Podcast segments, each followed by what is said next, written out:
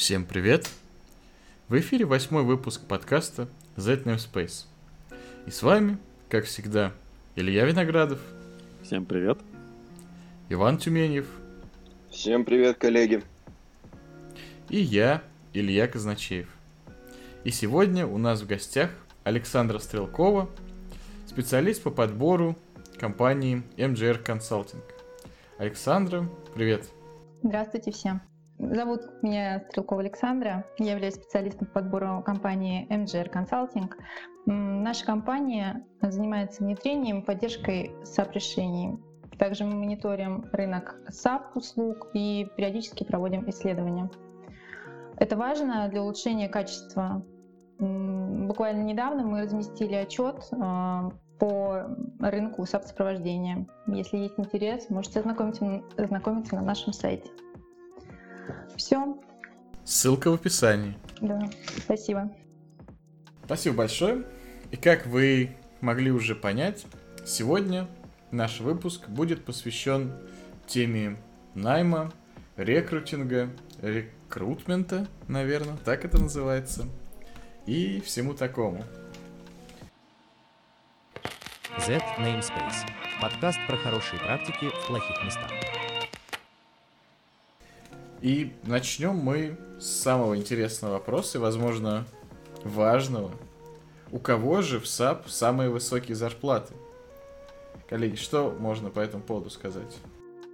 У архитекторов.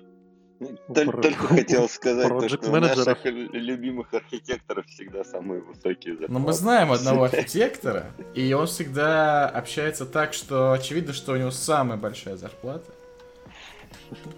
Поэтому так ли это, Александра?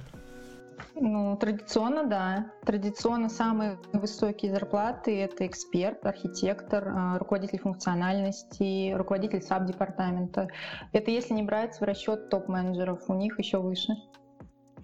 А вот, кстати, интересно, вот меня всегда интересовало, а, как вообще распределяются зарплаты чисто управленческие.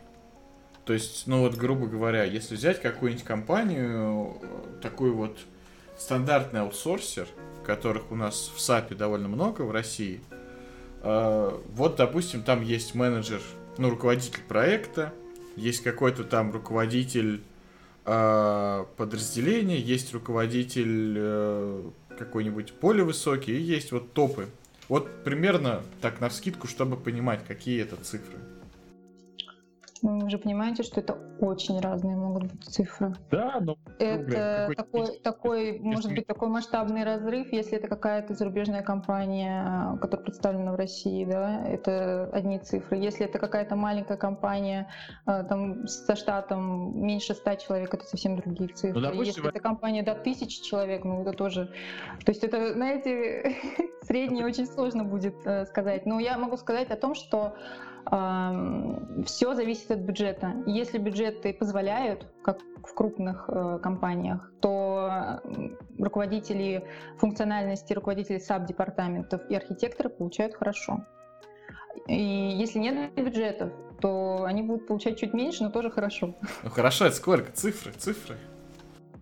Ну, зайдите на HeadHunter, посмотрите, там у многих открыты, но я думаю, что э, около 300 тысяч, 300 плюс, плюс бонусы обычно это вот какой-то крупный, крупный консалтинг. Это именно топы?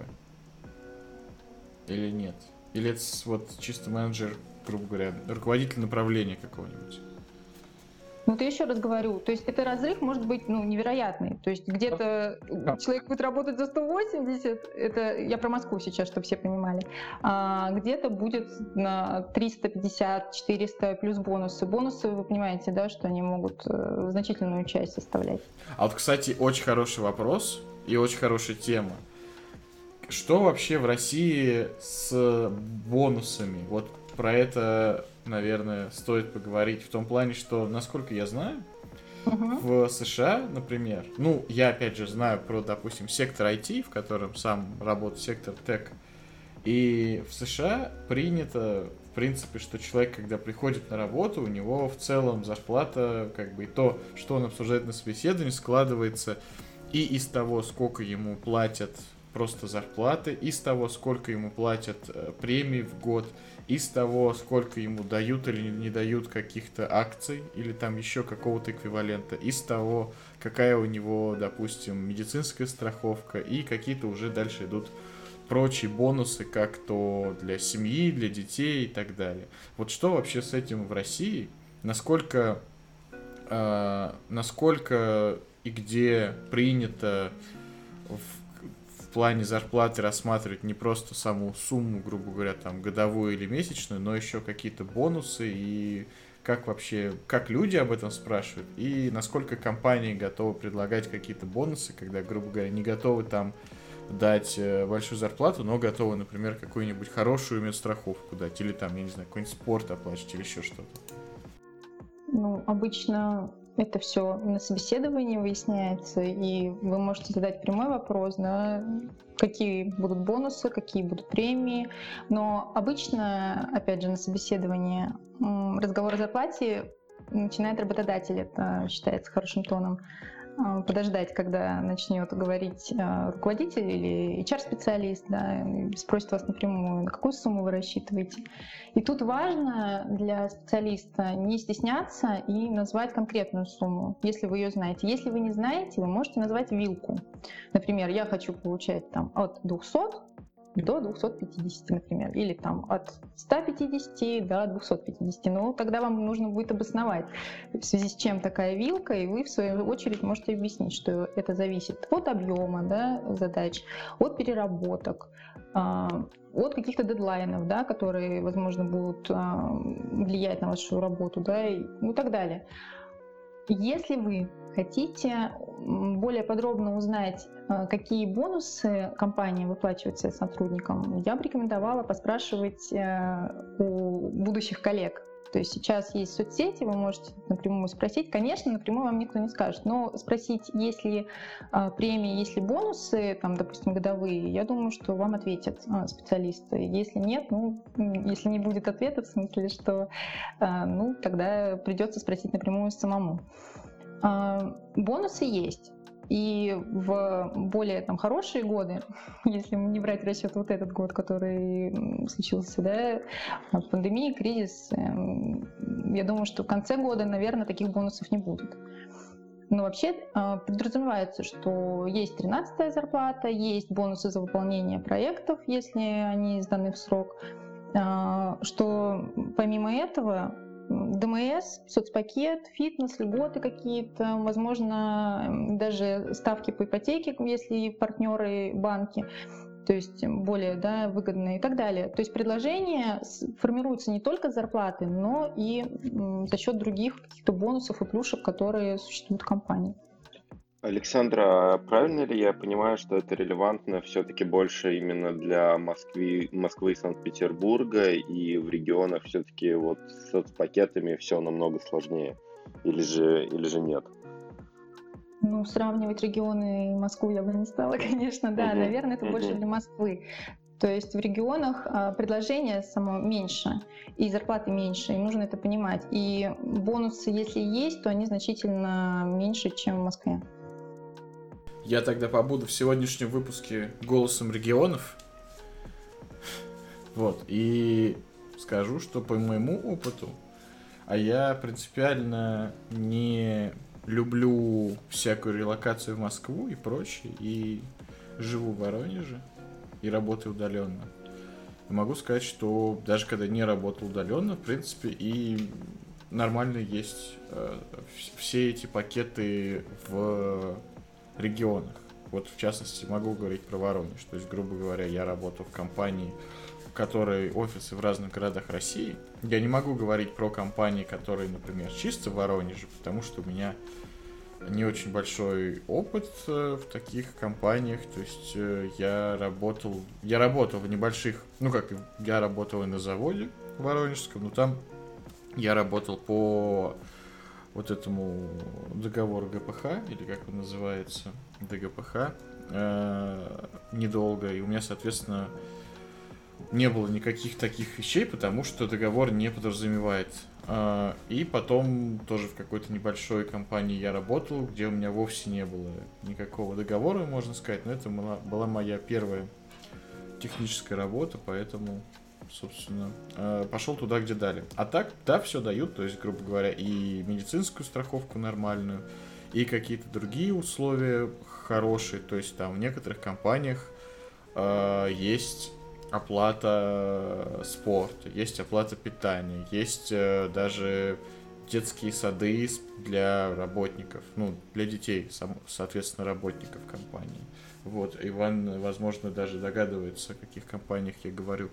И, то есть, в регионах э, все тоже неплохо, но в целом, наверное, я бы сказал по своему опыту, что если хочется искать именно хорошие условия, вот потому что компания дает, кроме непосредственно зарплаты, то, наверное, имеет смысл смотреть в сторону крупных компаний, которые э, находятся не в одном городе, а, скорее всего, распределены либо по стране, либо в целом это какие-то международные компании, потому что, ну, почему-то в них обычно есть хорошие условия, такие, ну, в плане дополнительных каких соцпакетов и прочего. Это не говорит о том, что в компаниях чисто российских, как то всякие добывающие компании и прочие, перерабатывающие, нету такого. Но я могу сказать, что такое с высокой вероятностью будет вот в компаниях именно про которые я сказал. Как-то так. Ну, на самом деле, в градообразующих э, предприятиях э, по-другому как-то и, и не получается в регионах. Ну, то есть там все завязано на эти градообразующие предприятия, и, как ты правильно сказал, что часто дают садик, и свои же больницы там, и отправка в какие-то санатории и тому подобное. Ну, да, я не говорю именно про градообразующие, Э, хотя это тоже. Но я про то, что вот в САПе, наверное, многие знают, что много компаний, ну, как, как, как, какой у нас, в принципе, рынок SAP, грубо говоря, в стране? Э, это либо компании, которые у себя внедряют SAP, либо компании, которые обслуживают SAP вот в тех первых компаниях. То есть это либо компании, которые что-то производят такое, ну, что угодно, да, это может быть металлургический сектор, это может быть лес, это может быть, ну, какие-то ресурсы природные, их э, добыча и обработка. Либо какие-то крупные э, компании, которые вот занимаются чем-то, какими-то услугами. Это может быть какая-то транспортная там логистика, железные дороги, самолеты, либо это какой-то ритейлинг крупный, который тоже много пользуется САПом. И вот как-то так. То есть часто это компании, у которых много есть офисов не только в тех городах, где они действительно градообразующий, как какой-нибудь там Норильск, Череповец, Коряжма и прочие, а где у них есть офисы вот непосредственно э, какие-нибудь, где сидят разработчики, где сидят консультанты, где сидят, ну, вот, офисный став, как это правильно назвать.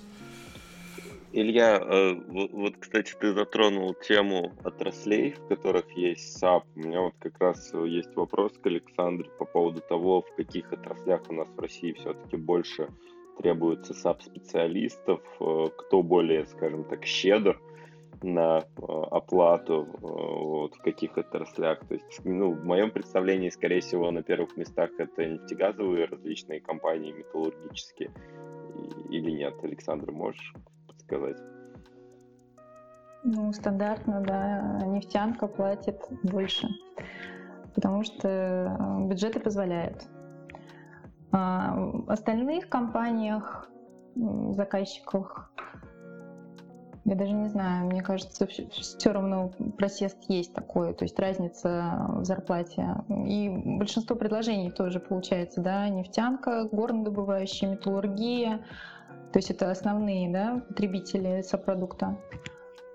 Поэтому думаю, что да. Первое место определенно у нефтяных компаний.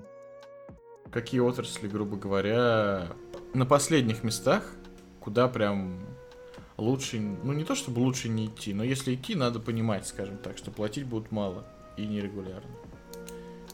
Вас никто не застрахует, честно говоря, от того, что а, вам не будут платить регулярно, да, то есть наоборот, да, что, э, к сожалению, ситуация на рынке меняется быстро, и сегодня все хорошо, а завтра может быть не очень. Поэтому риски вы как э, профессионал, как специалист, вы должны э, понимать, что идя в какую-то компанию, которая сейчас хорошо платит, и у нее сейчас есть деньги, что у нее не наступит кризис, не перестанут это делать. Поэтому говорить какие-то компании, в которых не стоит работать, я таких компаний, наверное, не знаю. Именно отрасли, если мы говорим о отраслях, что здесь там совсем копейки. Саб-специалисты, они в принципе на рынке стоят, эм, ну, то есть нормально. То есть они не самая дешевая рабочая сила, да, все же это понимают. То есть это высококлассные специалисты технические, а, и им платят достаточно Хотя, наверное, многие сейчас могут не согласиться. Вот. Поэтому я и говорю, что вы можете сидеть в небольшой компании, а, там, условно говоря, хорошей, да, как сейчас мы там позиционируем, да, что сейчас они хорошо платят, да, и занимать не очень высокую должность, но у вас будет хорошая зарплата. А другой, допустим, специалист, работающий в другой компании, в этой же, допустим, в нефтяной сфере, он, допустим, в регионе где-нибудь сидит, да, и у него зарплата будет в два раза меньше, а должность там выше. Поэтому тут тоже говорить какая-то отрасль, что там совсем плохо и там нет денег. Но если у них есть деньги на SAP, наверное, у них есть деньги на специалистов SAP. Поэтому... Поэтому тут, наверное, вам, вам виднее, как специалистам, которые работают непосредственно у заказчиков там в консалтинге. Ну, мы же только свою зарплату знаем, да. так сказать. Александра вот такой тоже затронул эту тему а, насчет а, текущей ситуации в мире и в целом рынке. Вот интересно, насколько вообще сейчас много появилось э, именно людей без работы в нашей сфере, в SAP, и насколько заморозился рынок вакансий в нашей же сфере за последние вот 3-4 месяца. Да, пандемия повлияла в любом случае. Некоторые проекты, которые планировались старт летом, они отменились, перенеслись. А, некоторые проекты заморозились, и неизвестно, будут ли они или не будут. То есть э, совсем. То есть сейчас это пока не обсуждается. Сейчас поставлены некоторые проекты на паузу, и все ждут. А те проекты, которые были, они, насколько я знаю, все, все у них хорошо, и они завершаются, и все было довольно стабильно. А, был, по-моему, опрос недавно на тему как раз изменилась ли жизнь саб-специалистов в период да, эпидемии, а, и сказали, что ответы были таковы, что в принципе саб-консультанты не потеряли работу и как бы объем у них, если упали, то не сильно. Поэтому на свободных ресурсах, да, там HeadHunter и так далее, не стало больше в разы саб-консультантов, то есть не, не кинулись массово искать работу, значит, это говорит о том, что все вполне хорошо у людей. Даже при том, что проекты некоторые приостановлены, они, возможно, возобновятся и людей не увольняют. А компании стали больше или меньше искать себе саб-специалистов? Я думаю, что да. Немножко стали меньше искать. То есть они держат тех, кто у них уже работают, да, они массово не увольняют, но при этом новых, наверное, пока нет смысла набирать, потому что, опять же, непонятно, что будет с загрузкой. Я вот просто у себя постоянно в ленте LinkedIn вижу, э, ну, кто-то ищет работу, кто-то ищет там людей, и вот у меня такое возникло впечатление, что, в принципе, произошло некое перераспределение рынка, то есть, грубо говоря, те компании, которые, которых прижало, они высвободили ресурсы, но те компании, которые долго людей искали, каких-то специалистов, они их быстро смогли набрать. Есть ли такое в реальности, или это кто кажется? Ну, в зависимости от того, наверное, каких специалистов они искали. Если им нужно закрывать текущие потребности, а специалиста нет, они в любом случае закроют эту потребность. То есть кризис не кризис, а работу кому-то делать нужно. Поэтому здесь выбора, в общем-то, нету, наверное, у них. А если они искали людей на проекты, на будущее, то, скорее всего, вот этих людей пока сейчас эм, набирать не будут. Я так себе это вижу. А люди, которые ищут работу, возможно, у них закончился проект, и они сейчас да, в поиске, потому что первое полугодие стабильно консультанты, по крайней мере, заняты, насколько вот по нашему опыту. То есть со второй половины лета начинается активный поиск новых проектов. Угу. Поэтому, может быть, это связано с тем, как раз, что вторая половина лета, и люди освободились и в поисках новых э, контрактов. Александр, а вот еще такой вопрос.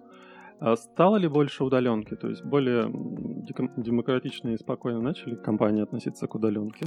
Я, я только хотел задать этот вопрос, Илья. Вот да, потому что он драйвер цифровой трансформации, ковид. Мы перешли на самую обсуждаемую тему. Да, да, да. да, да, да. Безусловно, вы посмотрите, как Москва быстро перестроилась, да? То есть если раньше некоторые компании даже и не думали о том, чтобы перевести консультантов, разработчиков на удаленку, как это быстро получилось сделать и как в итоге все довольны, ну, может быть, не все, но большинство довольны, что как здорово, не нужно тратить время на поездку в офис, а тратить время обратно, а, заниматься какими-то делами, которые сопутствующие, отвлекающие от работы. Вы сидите дома, вы работаете, у вас все рядом, интернет под рукой, и вы получаете точно так же задачи, вы их закрываете, и все хорошо. Может быть, э, с точки зрения компаний, которые за внутреннюю политику прям боролись, знаете, там контроль, может быть, у некоторых был более ну, такой Параноидальный. Есть, да, да, да, да. Есть компании, которые привыкли все контролировать. Им важно, чтобы вы были всегда под надзором, что вы делаете. У вас там какие-то программы стоят, которые отслеживают э, все ваши действия. Может быть, вот этим компаниям стало немножко сложнее в плане, чем же занимается мой сотрудник. Но при этом, насколько я знаю, все процесс идет все так же дальше.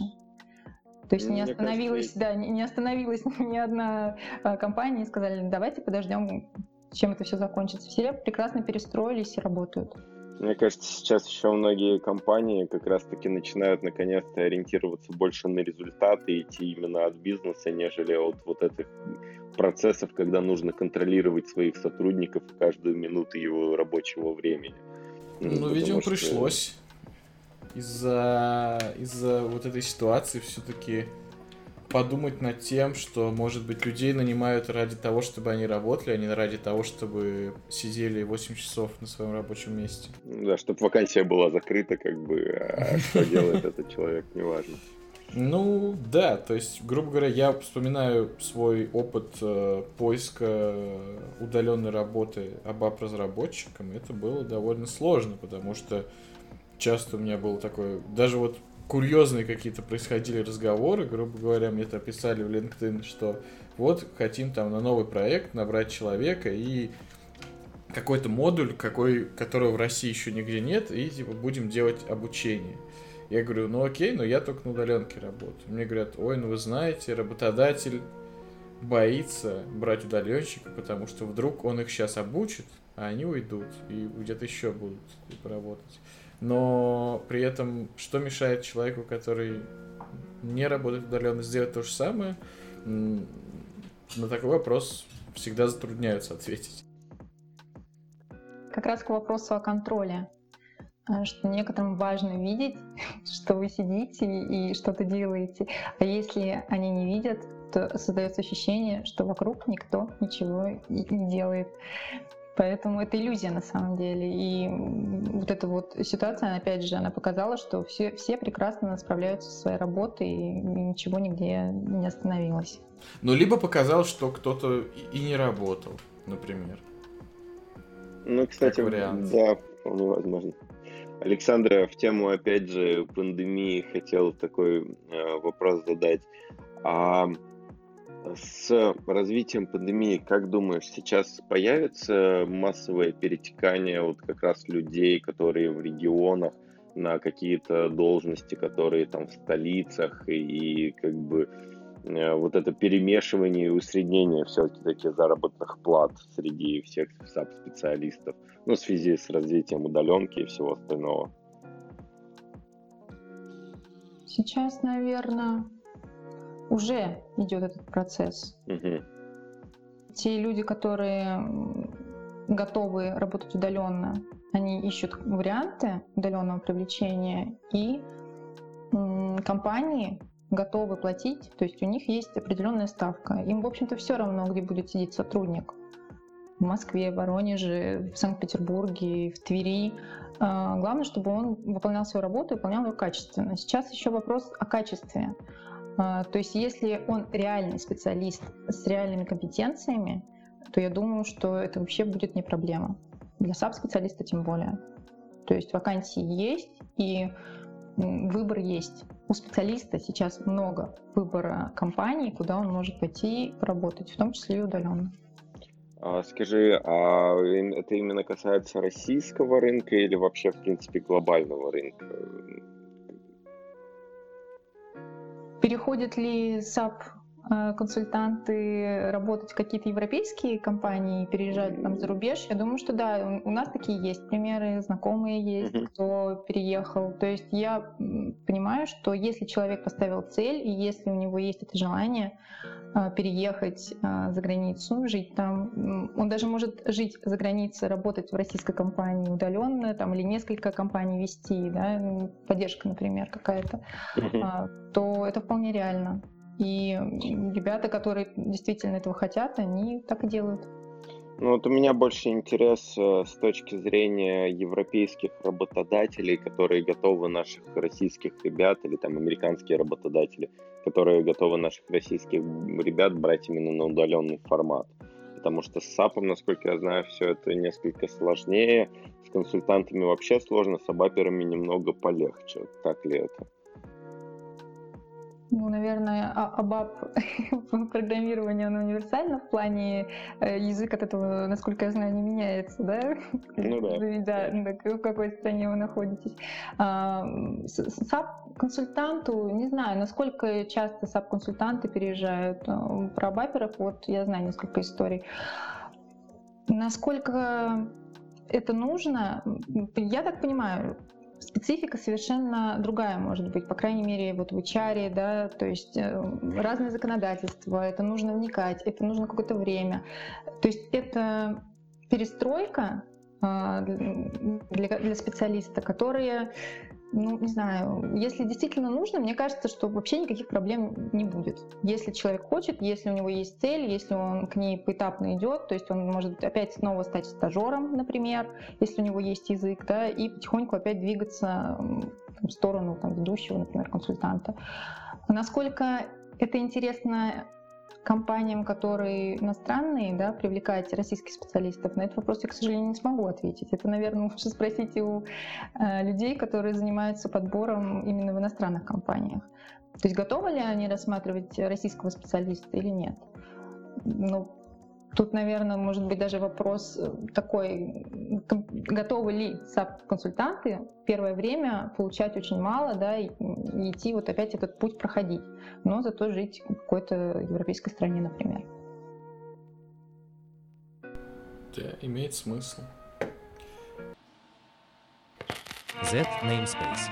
Подкаст про хорошие практики в плохих местах. Я предлагаю вот о чем поговорить.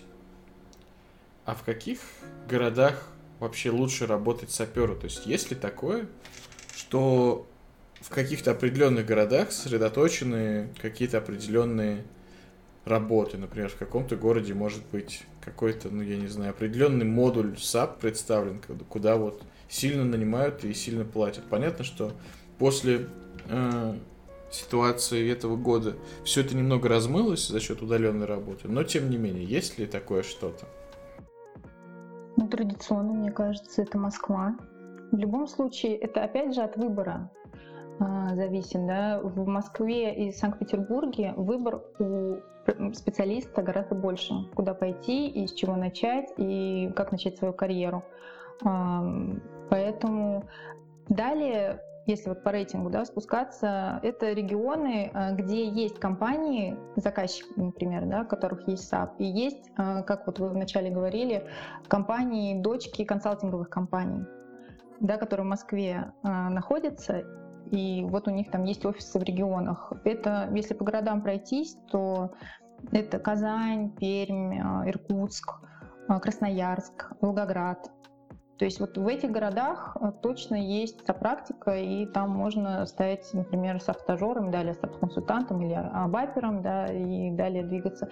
Единственный момент, что в городах, если вы в регионе, да, у вас роста гораздо меньше. То есть если вы, допустим, достигли предела, ну, нет, допустим, проектов на, в этой компании да, на текущий момент, и вам нужно дальше как-то развиваться. Вам, скорее всего, так или иначе, придется переехать, если мы не говорим сейчас про удаленную работу. Вам нужно будет переехать на какой-то период, например, там, на года два или три в Москву или Санкт-Петербург, где есть интересные проекты, и чаще всего это проекты внедрения, развития проработать там. И если у вас есть там желание вернуться обратно к себе в регион, вы можете вернуться в регион на более высокую должность. Но это получается, что вы можете брать, допустим, какие-то удаленные сопровождения или брать фриланс-проекты. То есть, если есть желание э, зарабатывать больше в регионе, скорее всего, вам немножко нужно будет перестроиться. Интересный point, спасибо. Кстати, от себя могу посоветовать Воронеж в этом плане. То есть, если хотите найти работу, а у вас в регионе ее нет, приезжайте в Воронеж. Потому что как минимум, ну, больше дюжины компаний работают с SAP ом. Это и компании, у которых свой SAP, и компании, которые консалтингом занимаются. Я не знаю, насколько Воронеж часто попадает в, скажем так, шот-листы э, попадает, попадает. Я просто про него не стала говорить, потому что вначале уже про него рассказали. Город мечты. Приезжайте все в Воронеж. Конечно, конечно. Я голос регионов сегодня. Поэтому... Нет на, да. нет, на самом деле я хочу развенчать миф, что все хотят в столицу. На самом деле, вот сколько, со сколькими людьми я разговаривала, со сколькими консультантами, а, баперами и даже архитекторами, знаете, не, не каждый человек хочет переехать в Москву. Не каждый, не каждому Правильно. это нужно. Правильно. В пробках можно стоять и в маленьком городе. от человека, а не от тенденции, что все хотят. Нет, не все хотят. Ну, тоже от себя могу добавить про Пермь. Тоже начинал э, как внутренний разработчик в одной из такой, э, таких ресурсных компаний, затем вот перешел в дочку э, консалтинговой компании, который офис был головной в Москве, а затем, собственно, нашел удаленную работу и также и работал. Собственно, Илья, ты также, да, прошел? Похоже, ну, путь? Примерно. То есть я тоже работал локально, потом начал работать... Ну, я изначально работал на а, России, как вот есть российское отделение международной компании, в этом российском отделении есть воронежский филиал. Вот я в нем работал, потом работал на чисто российскую компанию, потом работал удаленно на компанию, у которой в Воронеже нет офиса консалтингового, а потом уже начал работать напрямую там на иностранной компании. Но сейчас опять вернулся к истокам.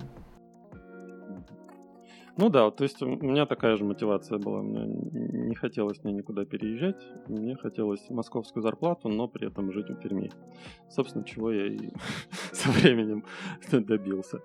Э, так что, наверное, эм, ответ на вопрос, в каком городе лучше работать саперу, это вот эм, там, где вам лучше жить, но при этом как-нибудь добраться до московских и столичных зарплат или еще лучше до каких-нибудь эм, ну я бы сказал так зарплат. я бы сказал так что лучше ну как бы лучше нет идеального варианта, то есть нужно анализировать, сколько, каков уровень жизни в каждом конкретном городе, сколько он стоит и сколько в этом городе можно получать. То есть надо понимать тоже, что, грубо говоря, переехав в крупный город, как то Москва, Санкт-Петербург, какой-нибудь Новосибирск, э, вы будете очень много платить за инфраструктуру, жилье и так далее, и, возможно, грубо говоря, это большая зарплата не будет покрывать это настолько, чтобы можно было комфортно себя чувствовать. При этом зарплатой, ну, в каком-то проценте меньше в городе поменьше, соответственно, можно позволить себе намного больше. Поэтому стоит к этому аналитически от, от, относиться и как бы продумывать то, где вы как хотите жить, если, грубо говоря, кто-то живет в городе, где мало работы, или по каким-то причинам там инфраструктура в городе не устраивает, или там для детей хочется что-то поинтереснее найти, то имеет смысл, в принципе, посмотреть, грубо говоря, там на топ-10, топ-15 городов страны, по вопросу того, сколько вообще стоит жизнь в городе, каковы, э, каково там именно то, что вам хочется. То есть это может быть какие-то сферы развлечений, это может быть образование, это может быть здравоохранение, это может быть транспортная там, инфраструктура развитая и так далее. То, что в разных городах это сильно варьируется. Причем относительно друг друга тоже сильно варьируется. И из этого уже выбирать э, что-то. И, соответственно, уровень зарплат. Тем более, что в текущей ситуации все больше и больше компаний переходят на удаленный режим работы.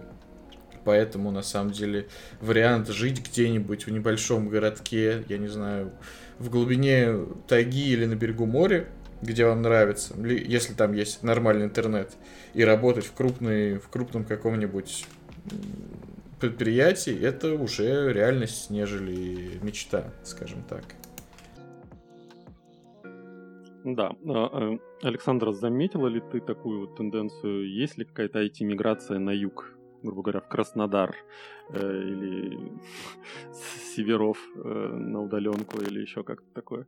Ну, что или наоборот? Я, у меня несколько знакомых вот переехало и, и, рад, и рады, собственно. Нет, я, честно говоря, не заметила прям вот яркой какой-то да, миграции. Может быть, просто я пока не общалась с теми специалистами, которые переехали именно там на юг или еще куда-то в конкретную область. Пока, кроме миграции в Москву и Санкт-Петербург, э, такой явно, наверное, нет. А единственное, сейчас действительно с распространением удаленной работы, в общем-то, все равно, где вы будете жить, и если вы там хотите на три месяца условно переехать э, и летом быть возле моря, вам точно никто ничего не скажет. Пожалуйста, живите, работайте там. Это такая профессия, в которой, в общем-то, не место определяет да, человека, а человек место. Поэтому взяли ноутбук, поехали в любой город, который вам нравится, и можете хоть вообще по всей России жить и найти там в итоге свой какой-то любимый город и там остаться навсегда. То есть это вопрос такой, сегодня вам нужно одно, завтра другое. И опять же, да, если у вас есть вот этот топ, условно, 10 городов, где лучше жить, да, где уровень жизни повыше, возможно, есть смысл в них побывать, да, и посмотреть. Насчет именно юга, нет, я, наверное, не сказала бы, что как-то сильно больше людей туда переехало. Спасибо. Я предлагаю двигаться к следующей теме, Z Namespace. Подкаст про хорошие практики в плохих местах. А именно поговорить про то, какие компании в принципе бывают и как подготовиться к собеседованию в них. По то, какими компаниями бывают, я имею в виду, ну, в первую очередь, например, то, что компании бывают какой-то консалтинг, который занимается, грубо говоря, а, а, чьими-то задачами. Там аутсорс бывает, бывают компании, у которых свое внедрение SAP, и они занимаются, грубо говоря, ну, у них какое-то производство, но помимо этого есть SAP, который нужно поддерживать, и вот они пытаются и этим заниматься. Вот что по этому поводу можно рассказать и посоветовать? Это у нас обычно называется просто разделение на заказчика и консалтинг. То есть заказчик это как раз у кого своя система, и там сидит ряд специалистов, которые ее обычно поддерживают она уже внедрена, и они сидят и какие-то точечные задачи там решают. А по поводу, как подготовиться к собеседованию, ну, во-первых, общий такой блок, что вы должны быть информированы. Это, наверное, основа, что вы должны знать, куда вы идете или чего вы хотите. То есть помимо а, зарплаты, которую вы в себе в голове уже где-то примерно да, сформулировали четко, вы знаете, там, я хочу такую-то сумму, вы должны понимать, что специфика тоже разная. Например, в консалтинге это будут разные проекты и, скорее всего, разные руководители. То есть проекты будут меня, меняться, и а, руководители проектов будут тоже меняться. То есть у вас, скорее всего, не будет постоянного начальника. На заказчике это этого не будет. То есть у вас, скорее всего, будет один какой-то руководитель отдела, или как-то его там условно назовут, там руководитель за практики или тоже руководитель функциональности внутри э, заказчика. Соответственно, тоже на это стоит обратить внимание, насколько вы готовы подстраиваться быстро да, под изменения. То есть в консалтинге вам нужно быстро это делать. В заказчике это более стабильная работа, более, может быть, монотонная, но при этом и там, и там, в зависимости от вашего, там, допустим, темперамента или целей дальнейших, то есть насколько амбициозны вы, да, то есть если вам нормально сидеть и работать, там, допустим, с 5 до, до, до 5, да, с 8 до 5, а, без э, жестких дедлайнов, то, скорее всего, это заказчик. Если вы готовы на переработки, если вы готовы там, новые проекты, то есть и там э, все быстро очень меняется, меняются потребности, вам нужно быстро подстраиваться, то тогда это заказчик, ой, тогда это консалтинг. Вот. Соответственно, как подготовиться? Ну, вот общее вы должны понимать, куда вы идете, чего вы хотите. А, если вы хотите развиваться, я бы, конечно, советовала консалтинг. Но это, опять же, это индивидуальная история, и каждый должен сам выбирать. То есть просто опыта обычно там больше, и проектов больше. То есть с учетом того, что обычно на заказчике это какая-то поддержка, то э, в консалтинге, скорее всего, опыт будет шире. Это и внедрение, и развитие, и поддержка. То есть вас бросят, скорее всего, просто на все, что можно. Вот. Поэтому э, самое начало — это резюме, наверное, да, эм, перед тем, как вы идете на собеседование, я бы хотела просто уделить этому моменту а, немножко времени, потому что от резюме зависит, позовут вас или не позовут. Если, конечно, у компании стоит задача быстрее закрыть, и у них сейчас горят сроки, они, возможно, и возьмут вас, даже если у вас там резюме вообще пустое. Но желательно так не делать. И для будущего э, работодателя его нужно подробно расписать. Не стесняйтесь вообще говорить о своих успехах в резюме в плане, что вы знаете, что вы умеете, что вы делали на последнем месте работы, какие вообще классные вы должны себя вообще продать этим резюме. Почему-то большинство IT-специалистов, они как-то то ли стесняются, то ли э, действительно им кажется, что вот я там написал два пункта, что я еще там добавлю? Нет, добавляйте, не стесняйтесь. Знаете, как о себе надо много рассказывать. Но люди действительно стесняются. В России почему-то, ну я не знаю почему, я думаю, что это причина образования такого нашего, которое ну, любит людей давить, как бы. И у нас не принято вообще, если ты чего-то не знаешь в идеале, вообще открывать рот по поводу того, что ты это знаешь.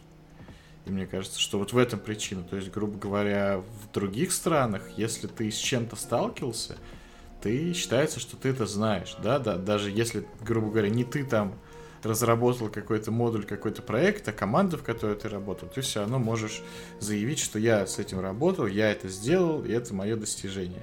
А у нас, и я по своему опыту в первую очередь сужу, я через это прошел, переступил в какой-то момент, что люди действительно стесняются, и люди не считают себя компетентными в чем-то, если они реально не какие-то суперэксперты. Хотя ну, не, не нужно быть обычно суперэкспертом, нужно достаточно понимать, о чем идет речь, чтобы с этим мочь работать. Вот, я поэтому и делаю акцент на то, что, ребята, хвалите себя. Это, конечно, звучит немножко странно, но э, ваше резюме отражает вас. Вы как специалист будет, будете стоить, ну, если не дороже в буквальном смысле, то дороже на фоне других резюме то есть которые так не сделали. И если у работодателя будет выбор, кого позвать, допустим, ну, я не знаю, там 10 резюме, ему нужно там 5 кандидатов. Из этих э, 10 резюме, чтобы ваше резюме выделялось и было наиболее информативным, чтобы вы рассказали, э, какие задачи, что вы умеете, что вы вообще вот, вот с такими проблемами столкнулись и вы их решили, вообще классные. Ну, то есть вот немножко об этом как бы говорить плане эм, более таким языком, да, не, не то, что я классный, да, прямым текстом, а то, что вот смотрите, я многозадачен. Не писать стрессоустойчивость, а писать, что вот был дедлайн, и мы все сделали, и вообще там закрыли проект вовремя, например, ну, условно. То есть, э, может быть, действительно это откуда-то там из подсознания идет, что не надо лишний раз э, рассказывать никому о том, что ты знаешь, о том, что ты умеешь, и если ты не эксперт, сидеть и не комментировать вообще ничего. Но по факту вы же стараетесь для себя. Это в дальнейшем счете играет вам на руку то, что вас заметят, вас пригласят, и вы уже на собеседовании расскажете подробно, чем вы занимались. И действительно, там, если вы не эксперт в этом вопросе, но вы с этим работали, вы об этом так и скажете, что да, я, может быть, не, там, не экспертного уровня специалист, но при этом я знаю то-то, то-то, то-то, и я закрывал такие-то такие задачи, и я думаю, что там для этой работы этого будет достаточно. И все, дальше уже идет диалог, и вы в диалоге уже говорите о том, что какие там, что вы умеете, да, какие у вас навыки. Мне кажется еще, что на российском рынке очень мало уделяется времени вопросу, насколько человек быстро обучаемый и насколько он быстро адап- адаптивен. То есть э, я достаточно часто ходил по собеседованиям не с точки зрения там, поиска работы, а с точки зрения вообще познакомиться с компанией. И я когда шел на эти собеседования, я сразу говорил это рекрутерам, что э, мне интересно с вами познакомиться, если вам это интересно тоже, то давайте встретимся там или созвонимся. Вот. И практически ни одна компания не спрашивала вообще про то, насколько ты быстро обучаешься, насколько ты можешь там новую технологию освоить. Потому что э, в любом новом проекте ты так или иначе погружаешься в специфику конкретного проекта. Будь то ты программист, и уж тем более консультант. Неважно, там, знаешь ты там модуль, не знаешь ты модуль, э, какой у тебя уровень знаний по нему все равно вопрос, насколько ты быстро понимаешь те бизнес-процессы, которые в компании идут, тех людей, которые вообще задействованы на этих бизнес-процессах и так далее, и так далее. Вот можешь сказать вот с этой точки зрения, насколько часто все-таки компании э, уделяют вопросу именно как простоте обучаемости, что ли, сотрудников и скорости я думаю, знаете, какой здесь момент, что человек может сказать, что он быстро обучаем, а по факту не быть быстро обучаемым или наоборот. То есть э, очень сложно заранее спрогнозировать э, этот момент до тех пор, пока человек не будет работать в компании. Ну, это я так со стороны, наверное, вижу себе, почему, почему этот вопрос не, не так часто задается. А по факту вы можете на примере прошлых своих проектов сказать, что вот столько вам времени потребовалось для изучения новой функциональности, например, или нового модуля, или там какая-то была новая задача, которую вы не знали, и самому сказать об этом. А, часто ли спрашивают работодатели? Нет, наверное, действительно не часто. Но, опять же, по причине того, что они вряд ли смогут это проверить. То есть вы скажете, да, быстро обучаюсь, или легко обучаюсь. Вы скажете, молодец. Все. То есть это к диалогу получается, видите, ну как-то это ну, без конкретной аргументации, это просто получается, ну вы побеседовали. А, например, по каким-то косвенным признакам, например, вот э, человек просто фанат каких-нибудь онлайн-курсов, и прям у него 553 этих сертификата OpenSAP или там, или 53 каких-то еще других сертификатов. Как-то на это смотрят. Ну, я думаю, что, наверное, смотрят, насколько человек а, в теме именно изменений текущих.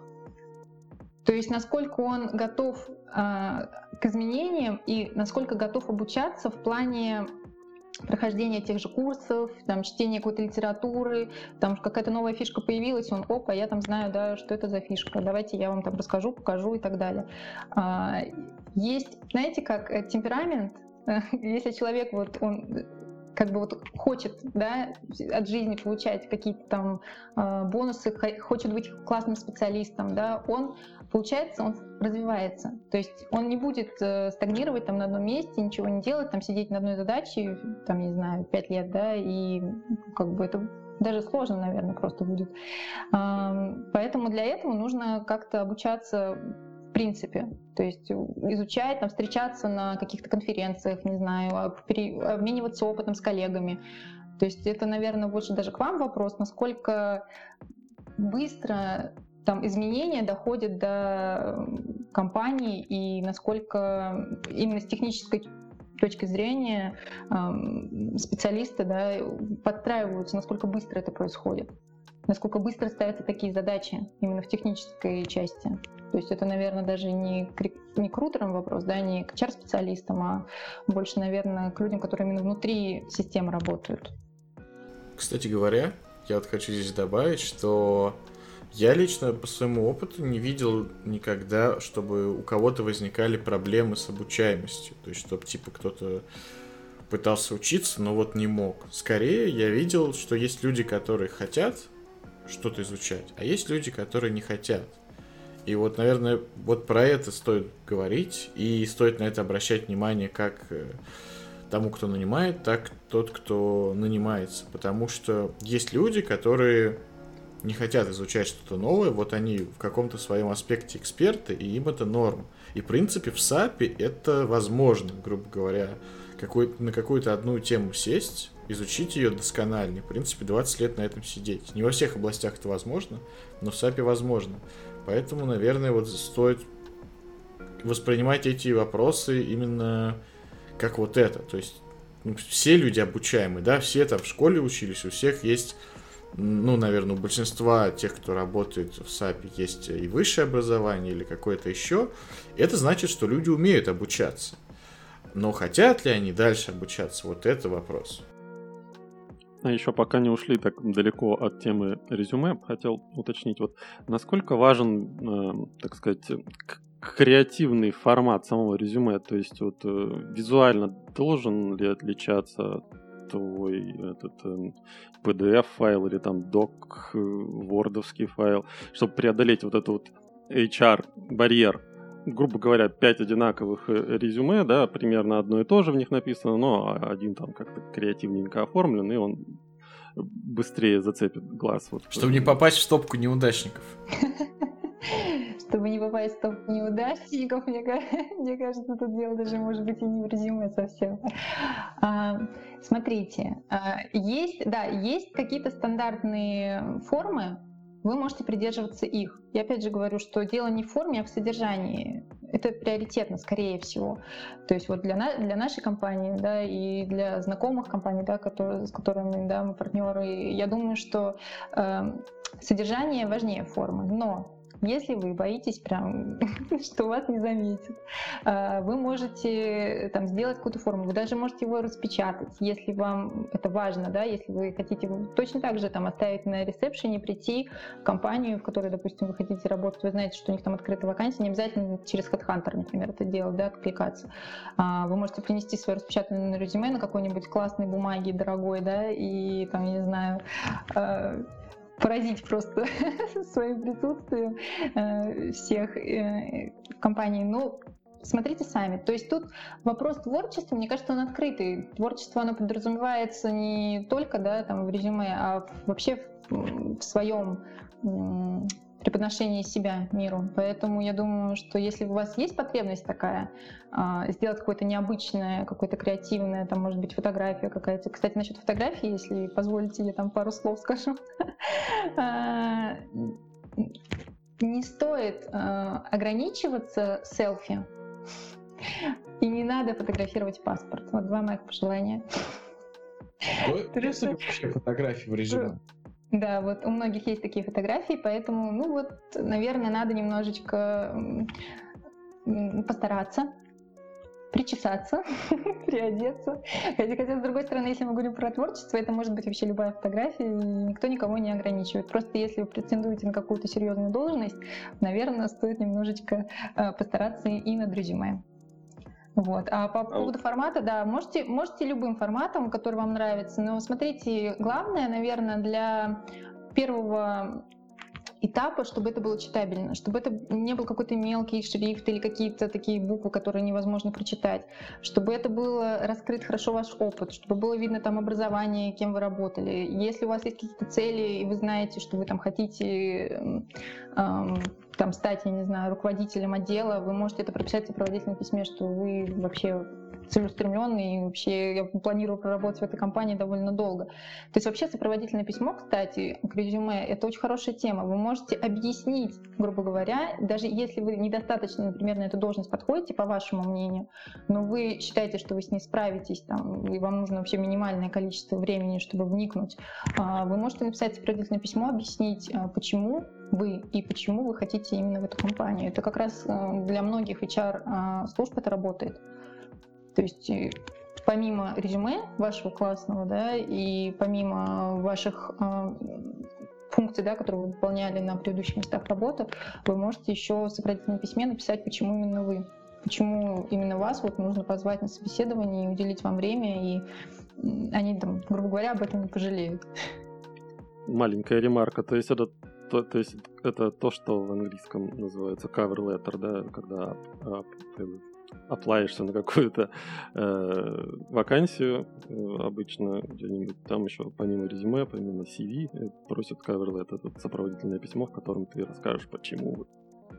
А вот еще, кстати, вспомнила, что, ребята, если у вас есть рекомендации, тоже не стесняйтесь.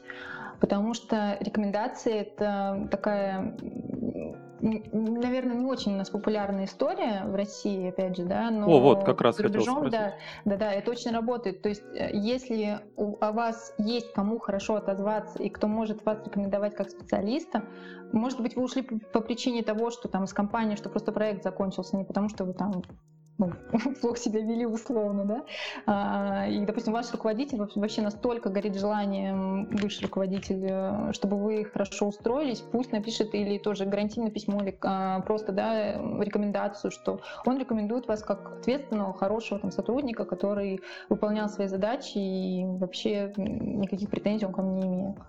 Это, кстати, вот тоже работает. А как это сделать, ну, физически? То есть, как это происходит в России?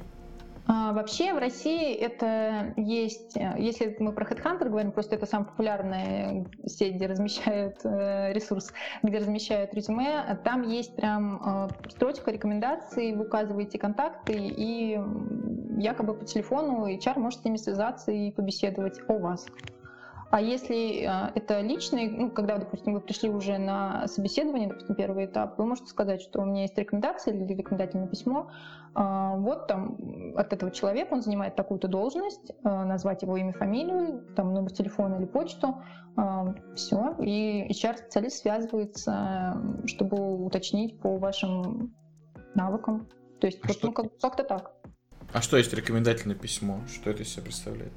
Ну вот я же сказала, что это вот э, человек, он пишет, я такой-то, такой-то, являюсь, э, там, являлся руководителем такого-такого. Вот свободный формат вы можете в Потому что это, это какой-то физический объект реального мира? Нет, вы можете, вы можете и физически, вы можете на электронную почту, вы можете просто указать номер телефона и сказать, вот этот человек, он, там, допустим, является руководителем сопрактики, да, или там руководителем отдела, а, он может там меня порекомендовать, там, или он может э, рассказать обо мне как о специалисте. Там, вот можете там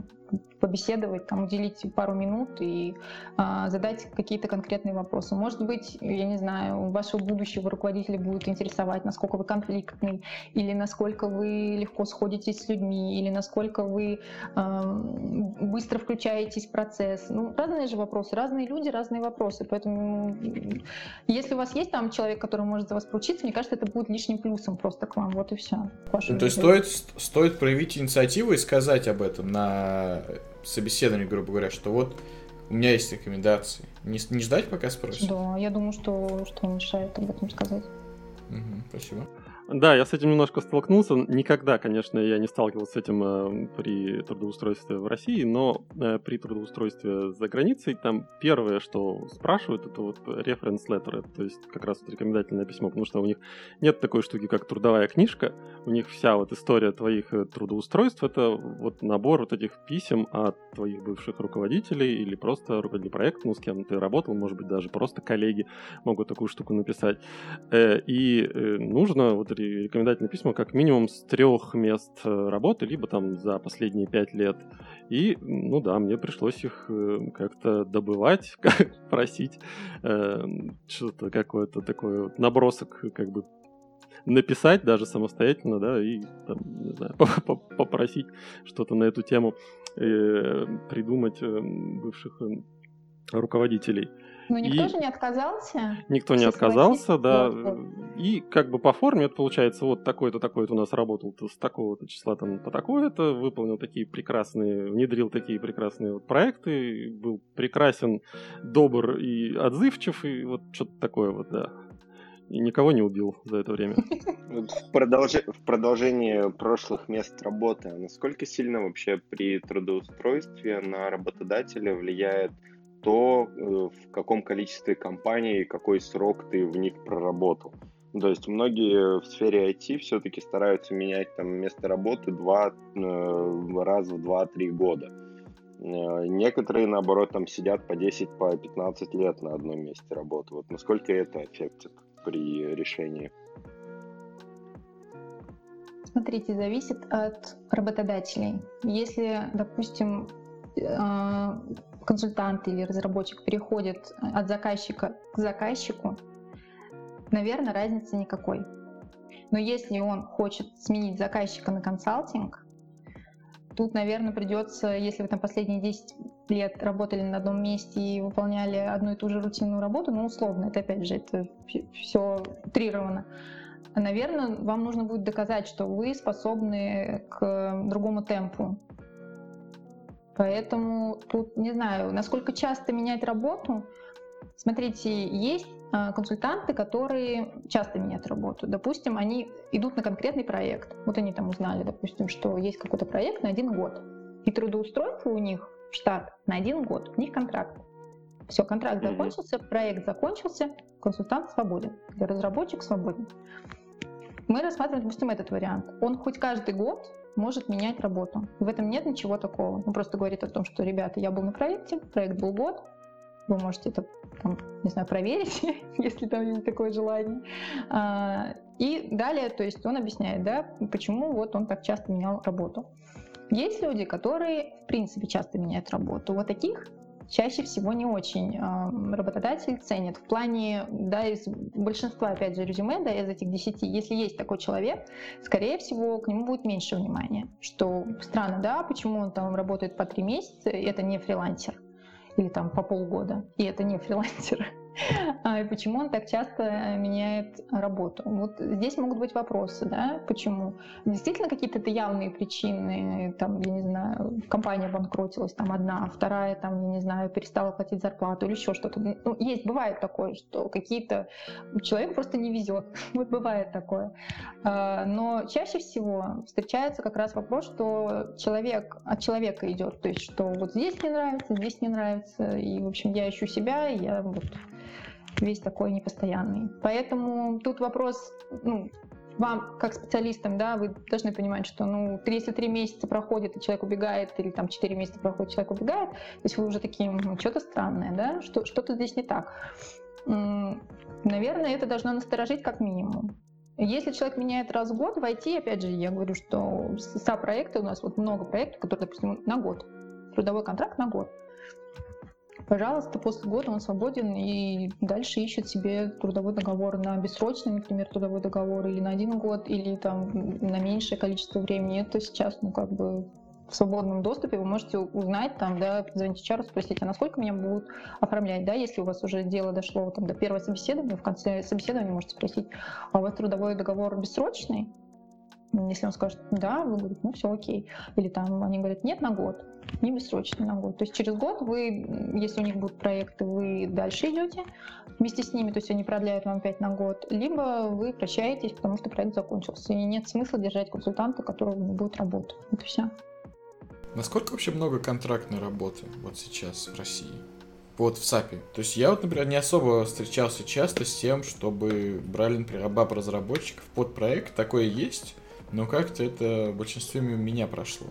Что по рынку? Такое есть. Такое есть. И, и берут и консультантов, и разработчиков на конкретную работу. То есть, ну, там, условно, если это вообще, если в сторону фриланса уйти, например, да, то есть зачастую компании идет закрытие, например, да, они не успевают, и они берут сторонних разработчиков, сторонних консультантов, чтобы, например, закрыть. То есть это, допустим, последние два месяца а, они привлекают на эти два месяца свободных людей, да, возможно, это удаленно даже сейчас 100% удаленно, э, и они закрывают эти потребности. То есть не обязательно вам быть в штате этой компании, вы можете работать э, по фрилансу. Если вы, например, в штате другой компании, вы можете работать по ГПХ, а, там, свое оформление и так далее. Но важно понимать, что и сейчас, по крайней мере, и абаперы, и консультанты могут устраиваться на какие-то точные там, задачи и решать точечные задачи, и не обязательно для этого увольняться, например, с э, основного места работы, если это, например, какие-то там вы можете там делать выходные, такие тоже задачи есть, которые там не требуют там срочного решения, или там вечером после работы зачастую вот люди так берут себе несколько м, точечных задач, которые они делают, и, там условно там в течение месяца, да, и закрывают. То есть все дальше они свободны.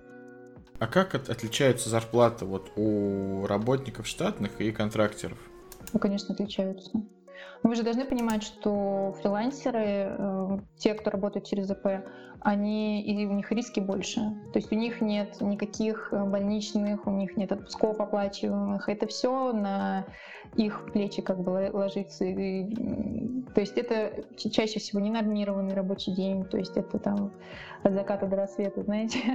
вот, поэтому э, ставки больше, но это объясняется, то есть это не, не просто так у них ставки больше. Вот. Соцпакет у них тоже, кстати, никакого нет. Вот как мы первоначально говорили, да, что штатный работник, он получает помимо зарплаты еще кучу плюшек. Фрилансеры, которые приходят э, на проект, они чаще всего не получают ничего, кроме кучи задач. Но при этом они получают зарплату выше, чем получают штатные сотрудники. Опять вам нужны цифры. Во сколько раз? Да, вот интересно. Ну, смотрите, давайте так. А, если, например, ну, давайте АБАП-разработчик условный, условный, мы абстрактно сейчас э, говорим, что, допустим, он получает 180 тысяч рублей.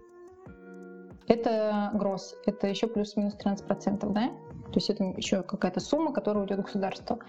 А, АБАП, а, разработчик, который на фриланс, например, да, на эти же задачи, например, может быть, стоит 15, например, тысяч рублей, условно. Это, опять же, с головы, там, грубо говоря, цифры.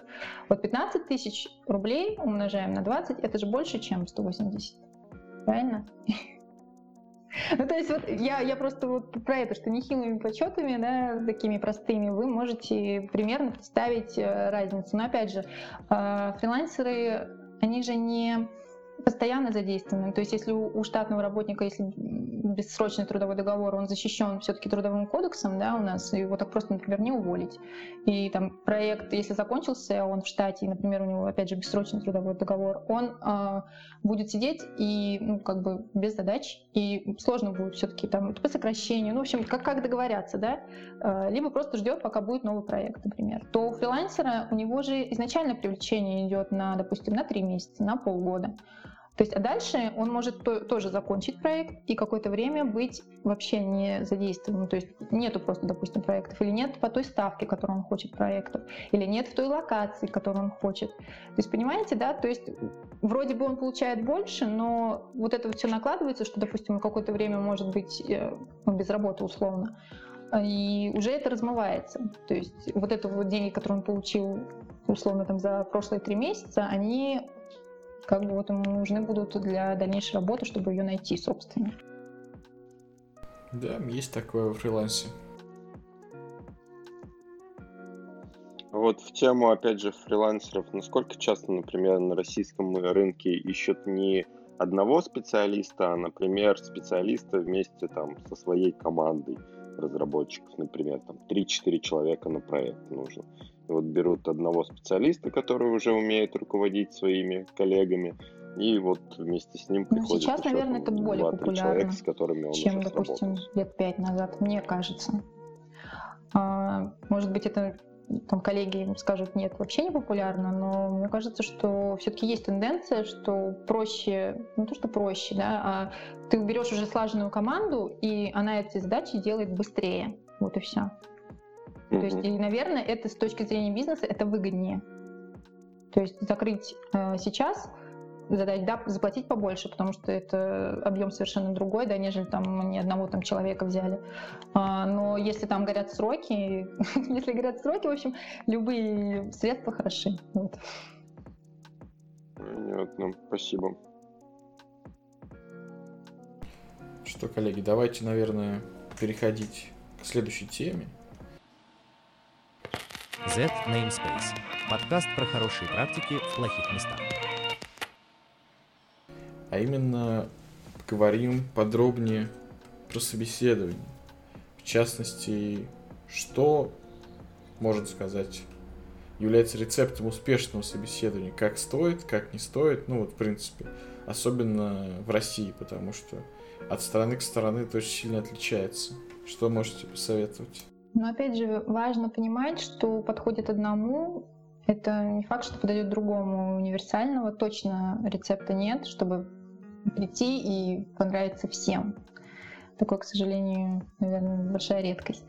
А, но есть несколько советов, таких общих, а, которые вне зависимости, причем IT-консульт, там, IT-специалист или самый обыкновенный, там, не знаю, там, менеджер по продажам, например, да, они, в принципе, эти советы не для всех.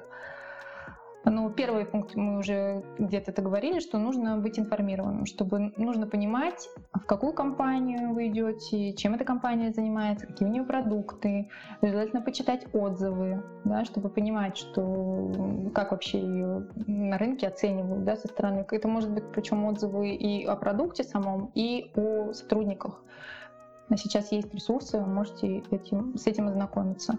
Проекты, опять же, если вам как абап разработчику или как SAP-консультанту интересны проекты, допустим, внедрения, вы тоже можете познакомиться там на их сайте, с какими заказчиками они работают, да, какие у них какие последние, допустим, проекты интересные. Это тоже все сейчас есть в сети. А, на самом интервью, на самом собеседовании важно не молчать, важно проявить интерес, важно задавать вопросы, иметь контакт глазами, знаете, не сидеть и не стесняться, то есть не показаться таким смущенным, забитым, я не знаю. То есть вам интересно, вы пришли узнавать о компании, вам действительно важно, что вам ответят, то есть да, вам важно получить обратную связь на ваши вопросы.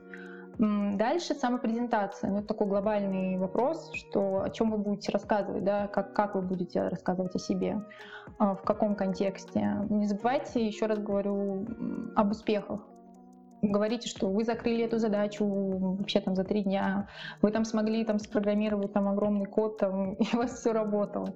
Ну, в таком контексте, да, что у вас там были сжатые сроки, вы все успели. Ничего страшного, если вы два-три предложения напомните, что вы вообще умеете работать при там, большой загрузке, например. А, скорее всего, будет вопрос про слабые и сильные стороны. Важно тоже их знать. То есть э, не только да, говорить о том, что вы там знаете, все умеете, но и в том числе говорить о том, что вот, допустим, я там не слишком усидчив. Возможно. Вообще есть статьи на эту тему, я думаю, кто идет на собеседование, наверное, читают, что э, важно позитивно говорить о своих э, каких-то минусах, то есть там, не, не, не сильно их э, обесценивать, что ли. То есть, ну, да, я там вот немножко медленный, но зато я вот во всем разбираюсь, да, что я вот там досконально потом все изучаю и вообще могу всем все объяснить, допустим, например. А, аргументированно отвечать на вопросы, потому что вопросы, скорее всего, будут, вы должны отставить свою позицию, то есть не не просто ответил и ответил, да, объяснить, почему так ответили. Ну и стандартные вопросы, что быть дружелюбным, каким-то опрятным. Если есть дресс-код, войти, кстати, с этим гораздо проще. Войти практически нигде нету дресс-кода такого жесткого. А, но если вдруг в компании, в которую вы идете, может быть, это за рубежом он есть, то лучше заранее об этом узнать. Вот. И это все поможет, конечно, лишь в том случае, если вашего опыта и компетенции хватит на должность, на которую вы претендуете. В противном случае, я думаю, все предыдущие пункты будут не нужны, если опыта и компетенции не хватит. Александра, вот вопрос с другой стороны, а чего не стоит вообще говорить на собеседовании, о чем не стоит вообще упоминать и затрагивать какие темы? Ну, са- самый, мне кажется, главный вообще э, пункт — это не надо ругать своих бывших работодателей и коллег. Мне кажется, это где-то надо выгравировать. Однозначно. Расскажите всем, что не стоит этого делать. И если вы по какой-то причине разошлись плохо с работодателем, такое бывает, вы не сошлись характерами, я не знаю, там на проекте он вас так вывел из себя, что вы вот просто решили уволиться, да, ну, типа, или посчитали его некомпетентным. Не надо об этом говорить на интервью, не надо. Расскажите своим друзьям, расскажите там своим близким, выпустите пар, э, я не знаю, выпейте чеку с ромашкой, и все нормально.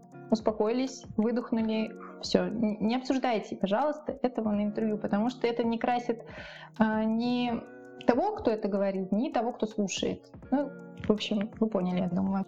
А вот если, например, ситуация происходит, когда ну, человек по какой-то причине вот негативно уволился из компании, либо его уволили, либо какой-то скандал, ну, там, конфликт произошел, и он ушел, и его спрашивают, а ну, реально вот негативные, как бы, ситуации, и его спрашивают где-то на собеседовании, почему вы ушли из предыдущей компании, как про это рассказать, вот, чтобы без, без плохого. Я думаю, вы можете просто нейтрально ответить, знаете, как э, при разводах. Не сошлись характером. Были непреодолимые противоречия. ну, понимаете, вы можете это сказать вот грубо, да, что он был такой, такой, такой, такой, а я был вообще белый пушистый, и вообще мы вот такие у нас были тяжелые отношения. А вы можете просто сказать односложно, и поверьте, вас никто там не заставит и не будет вытягивать из вас, а почему конкретно, да? Можете сказать просто, что были какие-то непреодолимые противоречия на работе на моей, вот никак не сказалось на моей, там, да, на моем опыте, грубо говоря, да, я не стал хуже работать, но при этом эмоционально мне там было некомфортно, и все. Спасибо. То есть, и еще по пунктам, вот чтобы не, не стоит, да, ничего делать на собеседовании, не стоит обманывать, потому что ложь, она, в общем, потом она всплывает, это не очень хорошо. Вот. А, также не стоит вести себя как-то спорно, агрессивно, конфликтовать, вообще спорить и доказывать свою точку зрения. Вы можете ее иметь, но высказывайте ее корректно, чтобы никого лишний раз, знаете, не задеть. И последний пункт, но они самые маловажные, что не нужно рассказывать всем подробности своей личной жизни. Это, к сожалению, тоже история, что люди зачастую говорят то, что не нужно просто. Вас это не характеризует ни как специалиста, ни как работника. Не нужно. Если вас спросили, там, женат, замужем, есть дети, этого достаточно. Да или нет. Все. Не, не стоит вам даваться какие-то подробности. То есть политика, религия, аборты, вот это все лучше не обсуждать. Да, да, да, да, да, да, все верно. Такие, те, такие темы, да, это личное, вы можете их вообще никак не комментировать, сказать, я это не обсуждаю, например. Если у вас какой-то вопрос задел, вы можете сказать, ну, к сожалению, не могу на него ответить, я такие темы не обсуждаю. Это вполне корректно, и не думаю, что кого-то это обидит. Есть ли такое, что компании, например, спрашивают, ну, тоже начинают про личную жизнь спрашивать? Например, в некоторых компаниях считается уместным, например, у женщины спросить, не планирует ли она беременность. Или еще что-то такое. Это так странно обсуждать с тремя мужчинами. Но и вообще, да, есть такие компании, и этот вопрос, понимаете, он неизбежен. Если вам его не зададут на собеседовании, вам, скорее всего, зададут его после того, как вы его пройдете в какой-то неформальной обстановке. Это, скорее всего, так будет. Как на него лучше ответить? Смотрите, я со стороны работодателя и со стороны, сейчас вам попробую объяснить, со стороны человека, который да, ходил на интервью и тоже да, отвечал на такие вопросы. Со стороны работодателя, что он видит? Да? Приходит женщина там молодая, ну, условно, там, не знаю, 25 плюс, там, 25-35, давайте такой вот диапазон возьмем. Допустим, она замужем или не замужем, но в отношениях, и она там встречается там, какое-то время, допустим, они говорят, как думает работодатель? Я сейчас ее найму, она хороший специалист, но я ее найму, и она на там полтора-три года, возможно, выпадет из нашей жизни в дальнейшем. Нужно ли это работодателю? Ну, такой вопрос, да? Есть что обсудить. С другой стороны, приходит девочка, может быть, она вообще не хочет в ближайшее время не планирует ни детей, ни замуж, ничего такого. То есть она не планирует уходить из там, этой сферы вообще никак, или есть кому сидеть, и так далее. Много вариантов есть. И она там мечтает вообще карьеру сделать и быть, я не знаю, главой компании. И она, наверное, должна об этом сказать, если она говорит, если она прям твердо в этом уверена. Если она не уверена, лучше, наверное, никак не комментировать. Вообще на эти вопросы тоже она может как-нибудь ответить, что она не, не хотела бы, или она не знает, например, да. Она говорит, я не могу вам, например, гарантировать. То есть Тут и работодателя, с одной стороны, можно да, понять, а с другой стороны, наверное, это вот чаще у женщин спрашивают. У мужчин, насколько я знаю, такое не спрашивают. Ну да, в этом и проблема, наверное, что типа сложно некоторым людям из-за этого устроиться.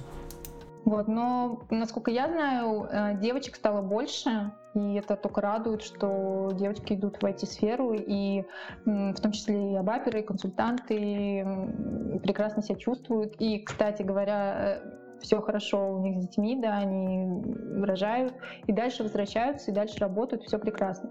То есть в этом плане, кстати, насчет удаленки, что это большой плюс, что даже сейчас они могут работать, э, находясь дома, закрывать какие-то задачи. Опять же, ну да, это небольшой блок, да, это может быть не на целый день, но тем не менее они будут в процессе, они будут видеть изменения, и они так не выпадут э, из жизни там на там, три там, или полтора года.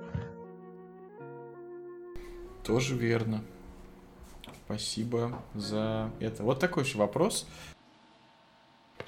Z Namespace. Подкаст про хорошие практики в плохих местах. По поводу, собственно, того, как рассказывать про свои всякие вещи, как вот, в принципе, рассказать о себе. То есть в России, в принципе, нигде ни в университетах, ни в школах особенно не объясняют э, про то, как себя презентовать. И люди часто, если это их первое собеседование, или если, в принципе, они ну, там, не 20 раз в год ходят на собеседование, для них это довольно редкая и довольно стрессовая вещь, не знают, как правильно себя подать. Вот что стоит, как, как в принципе, структурировать этот рассказ, про что стоит сказать, про что лучше вообще не говорить. Ну, мы это уже обсудили, да, что про что говорить не стоит и... Ну да, но я именно про вот этот self-presentation. А вообще, самопрезентация, смотрите, э, самое первое впечатление, оно же самое важное. Ну, то есть, как, как вы, да, как вы придете, как вы сядете, как вы что-то там спросите, да. Если говорить о российском опыте, то лучше, конечно, задавать вопросы и знать, вообще о компании, чтобы вы были в диалоге, чтобы это не было монолог э, вашего будущего работодателя, чтобы он вам там не рассказывал 20 минут, а вы сидели кивали. Так делать не надо. Э, лучше, да, чтобы вы были в диалоге, чтобы вам было интересно, ему было интересно. А, обычно а, начинается с того, что, да, расскажите о себе или расскажите там о своем последнем месте работы. Ну, то есть это вот какие-то абстрактные на, начала, да, э, собеседования. И вы там рассказываете, например, что я там делал то-то там, я такой-то, такой-то, я там делал то-то, на последнем месте работы закрывал такие-то задачи, там работал с такими функциональностями. И вы свой опыт, который у вас в резюме, который вы расписали до этого, да, вы уже примерно вы понимаете, на что вы будете эм, делать акцент. То есть ваше резюме это как основной инструмент и как основная инструкция к вашему будущему разговору с работодателем. У него, скорее всего, оно будет перед глазами. Или он там себе пометки какие-то сделал, и у него сто процентов будут какие-то вопросы по конкретным, э, может быть, проектам или по конкретным задачам, которые на этом месте работы, на котором вы собеседуете. То есть, то есть главное, чтобы вы были в диалоге. Чтобы... А, еще такой момент, что если вы стесняетесь, если у вас есть стресс очень такой сильный, то вы должны немножко порепетировать. Это, конечно, странно немножко звучит, но на самом деле это работает. А, проговорите это все вслух несколько раз, о чем вы будете говорить как, какие словесные обороты вы будете применять, чтобы это для вас было органично, чтобы вы чтобы вы не просто выучили да, свой там, текст по бумажке, да, который вы там подготовили, а чтобы вы чувствовали себя комфортно и уверенно. И помните, что вы продаете себя как специалиста, и вы там, стоите этих денег. Если вы там уверены в себе, это самое главное, что нужно быть уверенным в себе, а, то вы должны это аргументировать просто по пунктам. Вот я там делал то-то, я сделал это, я там добился таких успехов. Об успехах тоже, я еще раз говорю, что не стесняйтесь говорить, что вы молодцы и вы хороший специалист, который настроен на положительный результат. Кстати, я вот здесь хочу добавить, во-первых, спасибо большое, это действительно очень хорошие советы. Я хочу добавить, что есть такая особенность, например, что в европейской культуре и в США в частности, когда люди рассказывают о себе на собеседовании, вот то, что они где-то делали, они преподносят это как вот я это делал, я это сделал, да, то есть, грубо говоря, они в команде там из каких-то человек добились каких-то результатов, и они не стесняются а, об этом говорить, что вот я этим занимался, я вот это сделал. А у нас в культуре принято, ну, по крайней мере, в рабочей культуре почему-то принято преуменьшать собственные заслуги, и люди стараются как-то обойти это. То есть говорят, да вот мы делали, да вот я участвовал. И от меня совет, опять же, не стесняться этого. Если в чем-то участвовал, то не стесняться это как-то... Это не обман, это просто подать в таком более позитивном ключе, что вот действительно я это делал, я этого добился. Потому что в этом нет ничего стыдного, и нет ничего стыдного в том, что человек работает в команде, и какие-то вещи он сделал в команде, это тоже достижение. И сама по себе работа в команде это тоже не самая простая вещь. Про командную работу, кстати, вы можете отдельно сказать, что вы, если вы идете в отдел, где там несколько разработчиков, и вы будете работать над этим проектом, можете упомянуть как раз про свой опыт на предыдущем месте, что вы командный игрок, что вы не индивидуалист, да, хотя это тоже неплохо, это оговорка, если вдруг есть такие люди, а, это тоже неплохо, просто все люди разные, но если у вас есть опыт командной работы, и он положительный, вы можете, кстати, об этом тоже сказать, но не забывать, да, что в этом опыте и вы тоже внесли какую-то роль немаловажную. Спасибо наверное, перейдем к следующему вопросу. И вопрос, наверное, будет спорный, но я надеюсь, что интересный. Z Namespace. Подкаст про хорошие практики в плохих местах. Как э, вести переговоры о зарплате? Когда вообще это делать? На каком этапе? И насколько вообще это встречается в практике, как к этому относятся российские компании, российские рекрутеры? Как относятся к разговорам о зарплате? к разговорам Раз, даже не столько к разговорам, сколько к переговорам каким-то, то есть, грубо говоря, к э, обсуждению и так далее. Ну, смотрите, вот давайте разделим. Э, человек, который уже работает и пришел э, побеседовать о повышении, да, и человек, который пришел на новое место и пришел говорить о будущей заработной плате. Да? Давайте два, два момента рассмотрим. Если вы идете на повышение внутри компании, обычно просят, обычно, это такие тоже опять цифры общие, от 15 до 30 процентов повышения. А в этом коридоре повышения а, обычно не просят ничего дополнительного, если вы проработали достаточное количество времени, а, если вы завершили какие-то проекты да, удачно, если к вам нет нареканий от руководства. Если вы хотите большую прибавку, чем вот эти 15-30%, то, скорее всего, вам нужно будет ее очень подробно аргументировать. Например, у вас вырастет объем работы, у вас повысится уровень ответственности, будет больше переработок, ну и так далее. Поняли, да, в каком ключе? Если вы идете на первое собеседование в новую компанию, то разговор о зарплате, о зарплате обычно начинает работодатель. Например, да, опять же, сколько вы там хотите получать, да, или на какую сумму вы рассчитываете. Если вы не готовы, опять же, назвать точную, кон- конкретную цифру, вы можете назвать нижний порог и сказать зависимости там, от, допустим, бонусов. Далее, да, идет, то есть диалог. Это все в диалоге. Это обычно не заканчивается тем, что вы имеете в виду, да, там, ну, все понятно. А, далее идет диалог. И вы объясняете, да, с чего складывается ваша а, заработная плата. То есть вы говорите, что вот, допустим, эта заработная плата, которую я хочу получать, она э, на основе моих компетенций, моего опыта, да, допустим, она средняя по рынку, например. Вы же уже до этого промониторили, вы уже примерно знаете, какие ставки да, э, в этом городе, например, да, в котором вы собеседуетесь. Или в этой компании вы даже можете знать примерно, какие цифры они платят своим сотрудникам. Далее, э, если, то есть вы обозначили, они либо соглашаются, либо не соглашаются.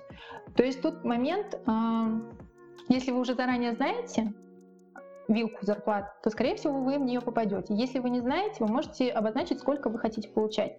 В этом нет ничего такого, если вдруг вы не совпадете в цифрах. Вы можете далее начать торги, например. Да, они говорят, мы вам можем, например, платить первый год меньше, но, допустим, у нас есть какая-нибудь там годовая премия, у нас есть какие-то там бонусы за закрытие проектов и так далее.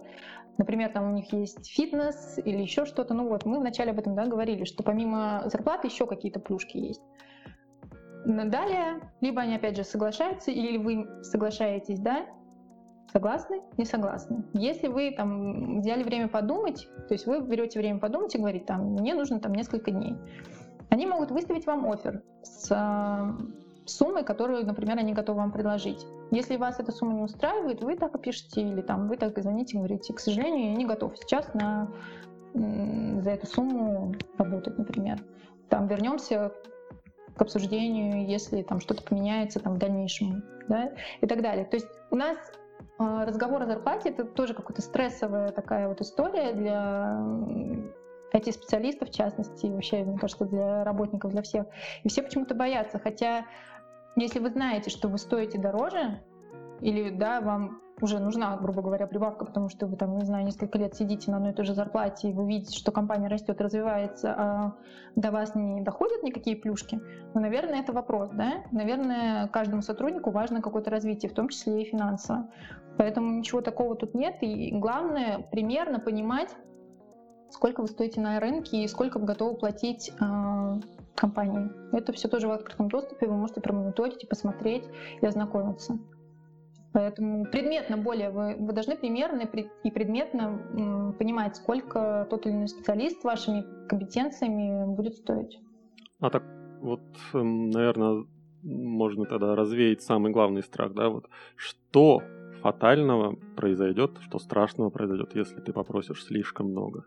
Да-да-да. Да, вот что, что, что конкретно будет? Ничего не произойдет, если вы попросите слишком много, вам предложат столько, сколько они готовы предложить. Вот и все. Угу, то есть не страшно это? Нет, вообще, вообще разговор о повышении это не страшно. Максимум, что он ответит, это нет. Например, вы с этого ничего не потеряете. Вы спросили, вам ответили, дальше вы с этим живете. Вы решаете, хотите вы что-то менять или не хотите. Но это мы про повышение. А вот, а вот на первичном а на первичном собеседовании вот попросил? А на первичном собеседовании, вы, я говорю, нужно быть немножечко подготовленным. И если вы примерно будете знать, сколько, сколько зарабатывают специалисты, вот вашего уровня, да, например, э, вы будете уже примерно понимать стоимость. То есть вы будете просить, если вы будете просить чуть больше, вы должны будете это просто обосновать. Почему? Почему вы стоите чуть больше?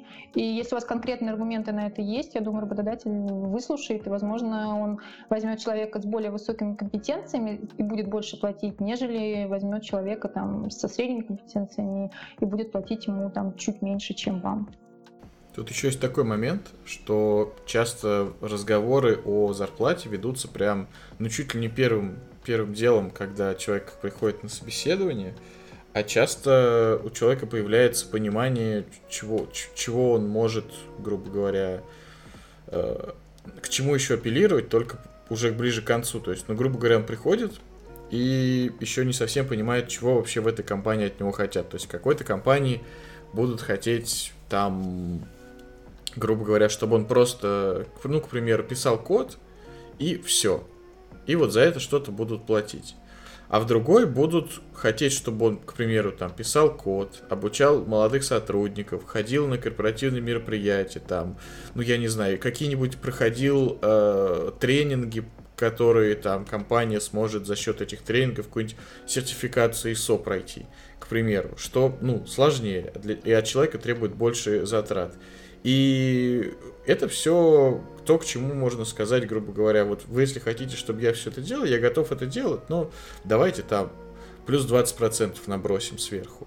И это обычно человек может в конце делать. А такие вопросы ведутся обычно в начале. При этом, насколько я знаю, в западной культуре очень распространены переговоры о зарплате их принято вести уже когда компания выставила офер. То есть вот выставлен офер, в этот момент начинается процесс переговоров, который тоже может там недели занимать. В России я такого в принципе не встречал. Вот что вы думаете? Просто это не распространено, но это нормально или в принципе в российской культуре найма это не приветствуется? Я, когда готовилась к этой беседе, как раз читала про зарубежный опыт, и прочитала историю, что один разработчик, который нанимался в Apple, а, в два раза повысил свою стоимость как раз вот на таких торгах. Я не знаю, как ему это удалось, но, наверное, человек умеет себя продавать. А, для этого, вот в российских реалиях, если возвращаться, для этого есть вилка.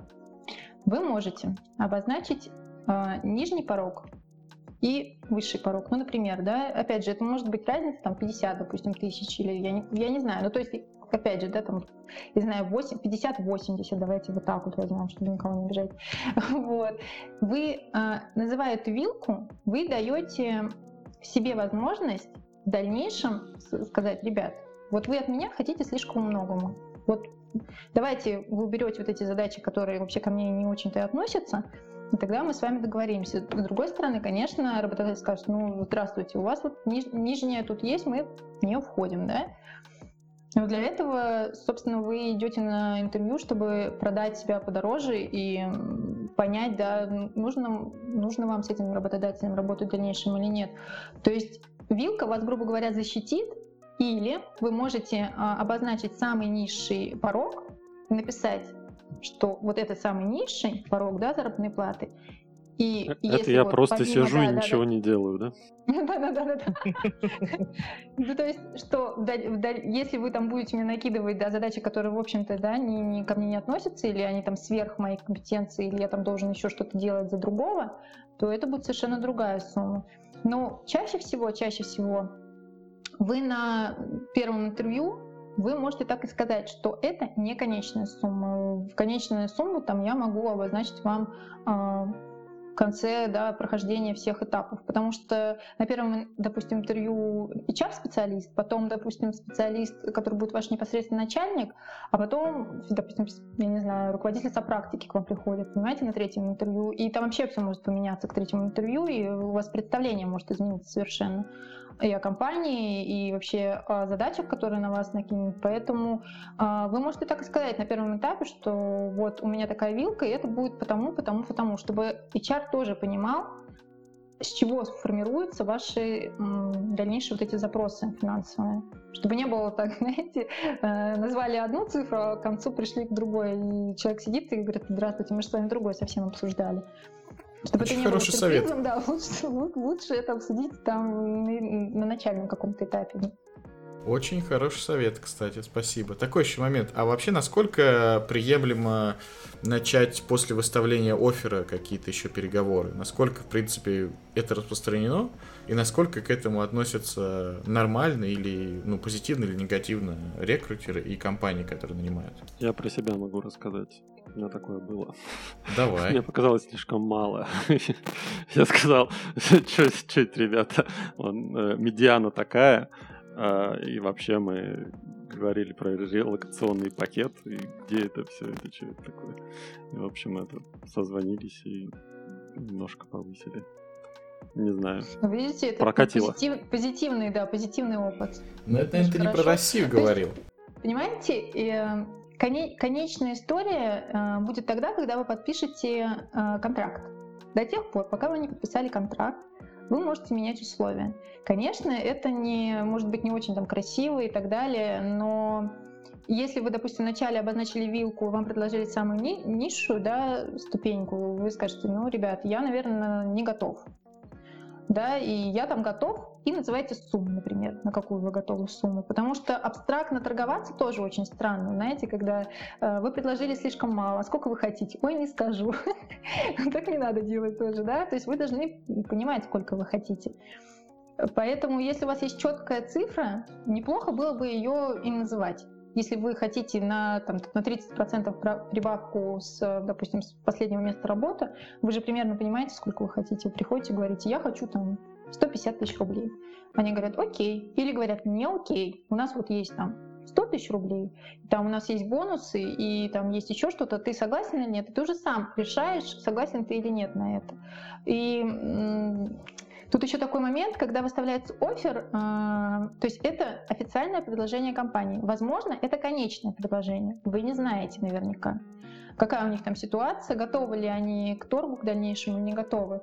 Э, ваша задача, если вас не устраивает э, предложение, сказать о том, что, ребята, наверное, меня это предложение не устраивает. Э, если вы предложите, там, допустим, если просто дело в сумме, вы говорите, если дело в сумме, то вот, пожалуйста, я готов вот на такую сумму. Дальше идут переговоры, скорее всего, уже по бюджету. Если у них, например, это штатная вакансия, и у них ставка зафиксирована в штатном расписании, скорее всего, это будет довольно сложно сделать Ну, потому что, сами понимаете, да, масштаб то есть изменить, это нужно, если у них там несколько человек, или новую специальность нужно какую-то придумывать, там, должность и так далее. Это может быть проблематично. Если э, у них допустим, на начальном этапе, знаете, же бывает, что первые там три месяца вы работаете без бонусов, да, как испытательный срок, например, а далее вы уже там работаете с бонусами, и это покрывает, допустим, часть ваших э, запросов на заработную плату, то есть там частично закрывается. Вот. Поэтому тут нужно понимать, э, как бы сколько вы хотите в конечном получать. Это очень вообще полезная история. Если вы знаете, сколько вы хотите, вам будет гораздо проще объяснить это другим людям, что вот такая сумма меня устроит. А насколько вообще реально э, в переговорах выбить что-то вот именно не денежное, то есть, грубо говоря, какой-то больше дней к отпуску, например, или какие-то там лучшие программы страхования медицинского или еще что-то. Насколько в России это распространено вообще? Потому что на Западе, я знаю, это очень распространено. Мне кажется, я не знаю, как, как выбить больше. Если из вас кто-то столкнулся с этим, можете ответить. Я просто не знаю, что вот мне кажется, если есть у них пакет у компании, любой, то они вам его предложат. Не будет такого, что вы пришли, и они такие, вот ты нам что-то не нравишься, мы тебе ничего не дадим. Ну, такого не бывает, да? То есть, если они готовы вас брать как специалиста, значит, они уже вас оценили, что вы принесете пользу компании. Не будет такого, что одному они больше, наверное. Я не знаю, может быть, опять же, я тут... Я говорю про то, что одному больше, а другому еще больше. Вот так. То есть кому-то, всем, например, сотрудникам дают, к примеру, 30 дней отпуска, а кто-то пришел и говорит, хочу больше денег. Им говорят, нет, мы денег больше дать не можем. Он говорит, ну давайте тогда плюс 5 дней к отпуску годовых. И они говорят, ну ладно. Вот такое бывает вообще в России? Ну, не знаю я таких работодателей. Надо вот в следующий раз попробуй обязательно, кстати. Может быть, нет, может быть. Где-то, возможно, это практика. Знаете, это ценности сотрудника. Вообще, если э, сотрудник ценен для компании, для него создаются максимально комфортные условия. Э, если он хочет в отпуск, он идет в отпуск. Конечно, если это не закрытие проекта, и, то есть, ну, тут вопрос, наверное, уже да, в графике. То есть любая компания, если сотрудник ценен, она готова какие-то уступки, если это в ее там силах. Если он будет просить там месяц отдыха, я думаю, что вряд ли какая компания даже если это ценный сотрудник, будет готов, например, месяц отдыха им предоставить. Если это в силах э, HR и руководства и остальных, я думаю, что какие-то бонусы и плюшки возможны. Но, опять же, наверное, не на этапе там собеседования как-то, знаете, наверное, нет. Все-таки ну, надо согласен. себя рекомендовать и уже дальше договариваться о каких-то преференциях. Но, с другой стороны, месяц отдыха это выгоднее, чем потерять сотрудника и искать нового. Этот месяц же кто-то должен работать. Кто это будет делать? Ну как, почему? Тут тоже... Поэтому тут, видите, со стороны работодателя это тоже ну, какие-то риски, да, вдруг вы там работу ищете, да, там, вдруг у вас там какие-то планы по смене деятельности или вообще хотите свой собственный бизнес, да, ему нужно будет потом думать, где такого классного специалиста брать э, и так далее. То есть страхи работодателей, они как раз понятны, что им делать в условиях, если вы от них уйдете. Вот.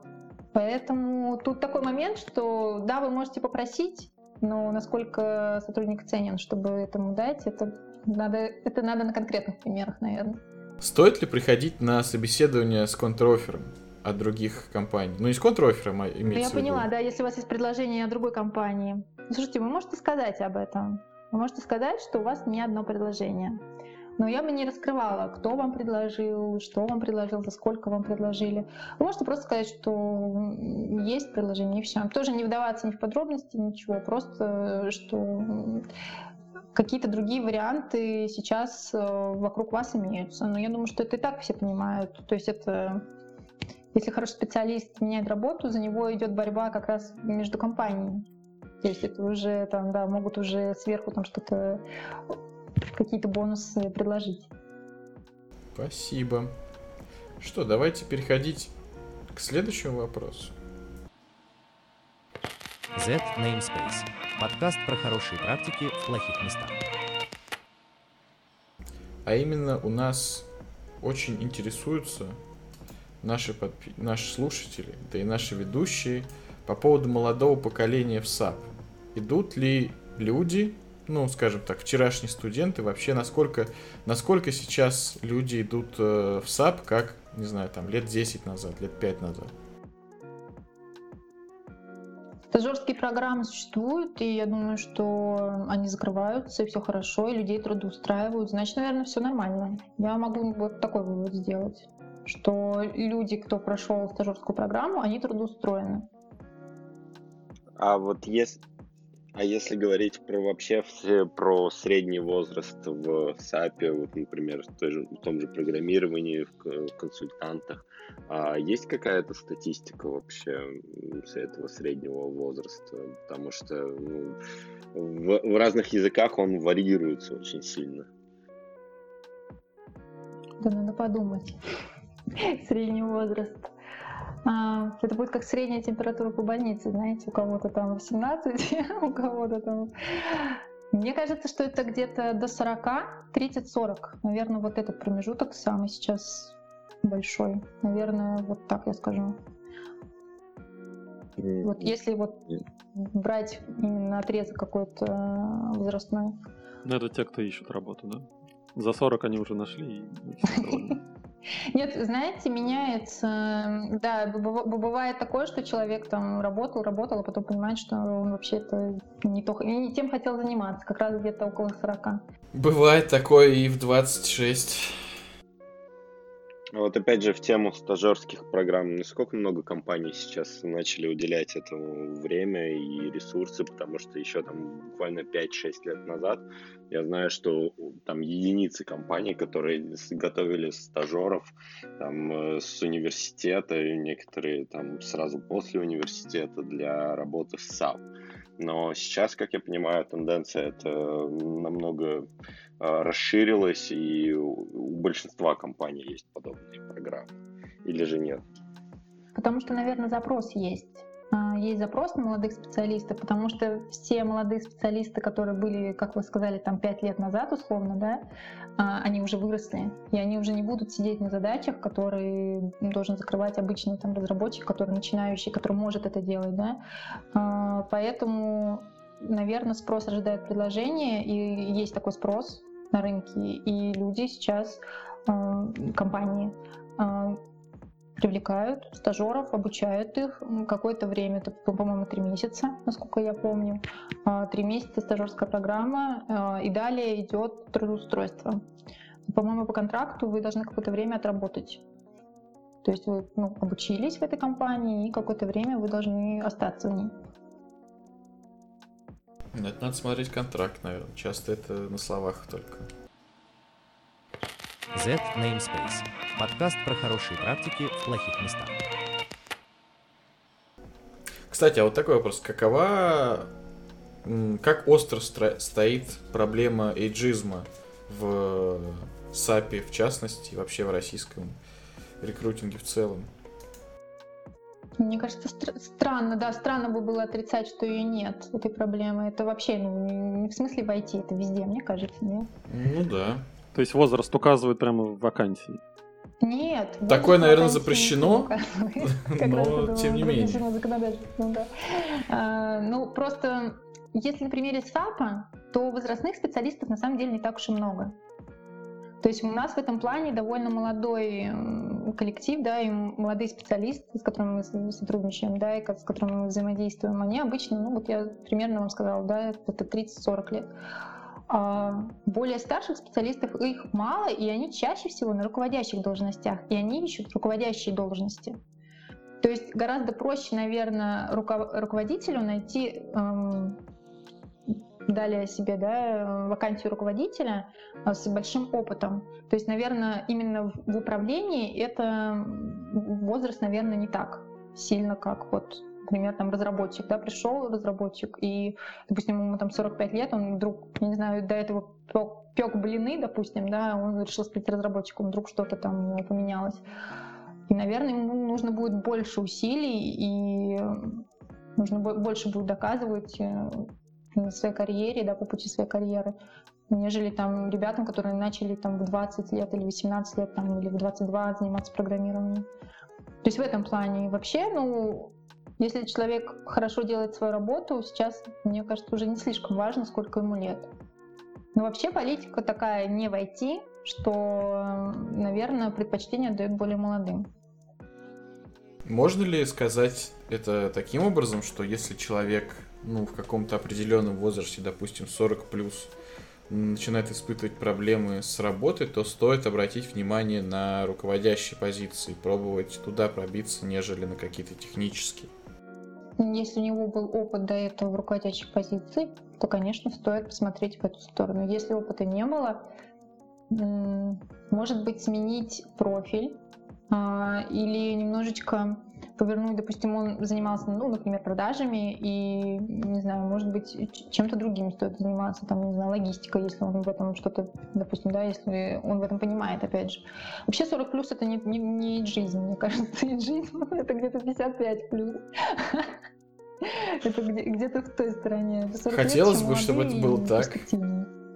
Вот, кстати, про руководящие э, позиции. Насколько часто вообще работодатели обращаются э, с поиском именно на руководящие позиции там группы разработки или там группы консультантов по какому-то направлению? Потому что бытует мнение, что все-таки чаще эти руководящие позиции выращиваются из своих сотрудников, когда уже там слаженный коллектив, и тот становится руководить. Ну, чаще всего это так и есть. Чаще всего э, руководитель это тот человек, который проработал достаточное время в компании. Редко, когда извне привлекают э, именно там руководителей группы. Чаще всего они выбирают из своих архитекторов, привлекают э, руководителей SAP, не знаю. Ну, наверное, да, наверное, тоже привлекает, потому что они же как-то меняют свою работу. Ну вот да. Вот, Вижу, да, в LinkedIn, что они э, мигрируют из одной компании в другую. Значит, наверное, идет вот это вот э, переманивание и классический хедхантинг, да, когда э, уговаривают там классного какого-то спеца перейти к ним, и бонусы, и плюшки, все, все для них, лишь бы перешли. Это, кстати, вот в САП-продажниках тоже, кто занимается да, продажами, как раз тоже эти люди очень ценны в плане своих контактов. То есть они знают уже да, людей, с которыми можно будет что-то потом обсудить и продать. А вот есть, кстати, такой вопрос. Z Namespace. Подкаст про хорошие практики в плохих местах грубо говоря, если человек работал ну, каким-то техническим специалистом, то есть развивался горизонтально, но в какой-то момент решил пойти по управленческой дорожке, но у него в компании такой возможности нет, ну, по, по любой причине. Э, насколько сложно и что нужно сделать, чтобы, вот, грубо говоря, в новую компанию прийти уже на руководящую позицию? Ну, не на какую-то сложную, а там, ну, грубо говоря, начиная с руководителя проекта или что-то в этой области. Ну, это точно реально. До сто процентов, что это реально. А вы просто говорите, что на текущем месте работы у вас нет развития. И все. Ну, то есть вы должны развиваться, для того, чтобы вам развиваться, вам нужна больше ответственности, больше навыков, больше ступеней, да, чтобы высоту. То есть вы достигли максимума вот текущей компании, в этом ничего такого нет. И э, для того, чтобы быть классным спецом, вам нужно идти дальше. Вот и все. И вы это проговариваете, вы объясняете, почему вы хотите. Опять же, можете это в сопроводительном письме написать, а, что у вас есть тяга, вы хотите быть руководителем, но на текущем месте, к сожалению, это невозможно, или там должен занята и не освободиться в ближайшие 10 лет. Ну, конечно, так не надо писать, но вы поняли, да? Такое тоже бывает, да. А как-то подготовиться к этому можно особ... особенным образом? То есть, ну, не просто прийти, что вот сказать, я 10 лет работал разработчиком, а теперь хочу работать руководителем, но умею только разработку делать. Как, как смазать, так сказать, этот путь, чтобы пройти его более безболезненно? Не знаю. Честно, я, я не знаю универсального я тоже не знаю. ответа, чтобы мы пришли и сказали, что э, я хочу, и этого достаточно. Обычно этого недостаточно. Вы должны как-то это обосновать. Если у вас есть конкретные пункты, что вы будете делать, как вы будете работать, как вы, например, видите взаимодействия с командой, да, с точки зрения руководителя, как вы готовы настроить бизнес-процесс с точки зрения руководителя, да, то есть, как, ну, то есть объяснить, как вы будете и что вы будете делать для того, чтобы в компании, в которой вы устраиваетесь, а, было лучше, и там компания, грубо говоря, приносила только прибыль, да, и вот вы там оптимизировали все так классно, и они вообще в восторге. Поэтому вы должны, ну, наверное, немножко посмотреть в будущее и рассказать, что да, сейчас у меня, возможно, нет этих навыков, но я готов там к развитию и готов брать на себя ответственность. Возможно, а этого вот, будет э, достаточно. А вот по направлению новомодному, а, по машинному обучению уже появляются какие-то вакансии в среде SAP и, возможно, резюме какие-то появляются, что специалист хочет именно в этом направлении там, устроиться на работу, или же пока что еще тихо на рынке? Ну, вот я пока еще не сталкивалась. Может быть, коллеги сталкивались. Ну, не знаю, нет. Я еще пока не видела. Спасибо. Что, давайте следующую тему посмотрим. Z Namespace. Подкаст про хорошие практики в плохих местах. А именно вот у нас спрашивают, как, какие есть площадки вообще, где искать работу. Ну, то есть мы все знаем Headhunter, хотя, например, я... Да я ни разу на HeadHunter работу не находил, честно скажу. За, а последние года три, в принципе, там ну, не захожу туда. А, как вот искать работу, где размещать резюме, если мы говорим именно про то, что человек начинает ну как-то не просто через знакомых, а уже через знакомых он там, да и через, ну давайте все обсудим, вот где вообще можно искать работу. Ну смотрите, самая, наверное, популярная история это рекомендация, опять же. То есть вы ищете работу, ваш коллега об этом знает. И он говорит, допустим, к нему обращаются рекрутеры и говорят, вы не ищете работу? Он говорит, нет, но мой коллега Иван или мой коллега Илья, он ищет. Это первый способ. То есть это вы рассказываете вообще всем своим знакомым о том, что вы в поиске. Ну, не всем, ну, допустим, да, людям, которые там чаще всего взаимодействуют, э, может быть, с HR, или с рекрутерами, или с компаниями, которые там наймом занимаются. Вы поняли, да, о чем я? Далее, второй вариант. Вы можете сами мониторить э, рынок. Это не так уж сложно сейчас, да, у всех телефоны, вы можете там, группы да, в Фейсбуке, в группе в LinkedIn, а, в, а, в Телеграме, да, каналы. То есть вы подписываетесь и просто смотрите предложения, которые прилетают. Если, допустим, там нет предложений, вы какой-то уникальный специалист, и вы, вы такие, ну, нет предложений, что же делать? Вы можете написать сами каким-нибудь компаниям, ну, каким-нибудь, допустим, у вас какое-то есть пожелание, где вы хотели бы, например, работать, и написать о том, что я ищу работу, такую-то, такую-то, приложить свое резюме, и сказать, что вы в поиске, вы активны. Возможно, именно сейчас они там под проект ищут, но, например, не сказали об этом, еще нигде не заявились ни на, ни на каких площадках. Возможно, они сейчас ищут специалиста для партнеров, например, да, или на фриланс, или еще как-то. То есть э, ваше резюме точно там не затеряется, оно останется у руководителя, там, не руководителя, в общем, у кого-то, кто занимается подбором, и они внесут вас какой-то список, когда появится эта вакансия, открытая, в открытом, допустим, доступе, они с вами обязательно свяжутся. Если вы прям вообще не хотите э, терпеть там, да, и ждать, пока там кто-то вас рассмотрит, э, самый, наверное, эффективный способ — это э, опять же, откликаться на текущие потребности. То есть, э, если таких потребностей, опять же, нет, ну, вам ли придется подождать, когда они появятся, либо разместиться самому на, опять же, HeadHunter, пусть это не, не всегда работает, но такое бывает, что, допустим, вы проморгали все варианты, э, какие там были на рынке, да, и, допустим, кажется, что уже ничего нет, вы вымещаетесь, и вам прилетает, что «Здравствуйте, мы ищем как раз такого специалиста». Вообще все средства хороши в плане э, поиска работы, то есть это и знакомые, знакомые, это соцсети, телеграм-каналы, э, Headhunter, там работные сайты другие, если там, ну, специалистов других особо там их мало, наверное. Вот, но вот эти вот конкретные пункты, наверное, да, они в любом случае что-то сработает.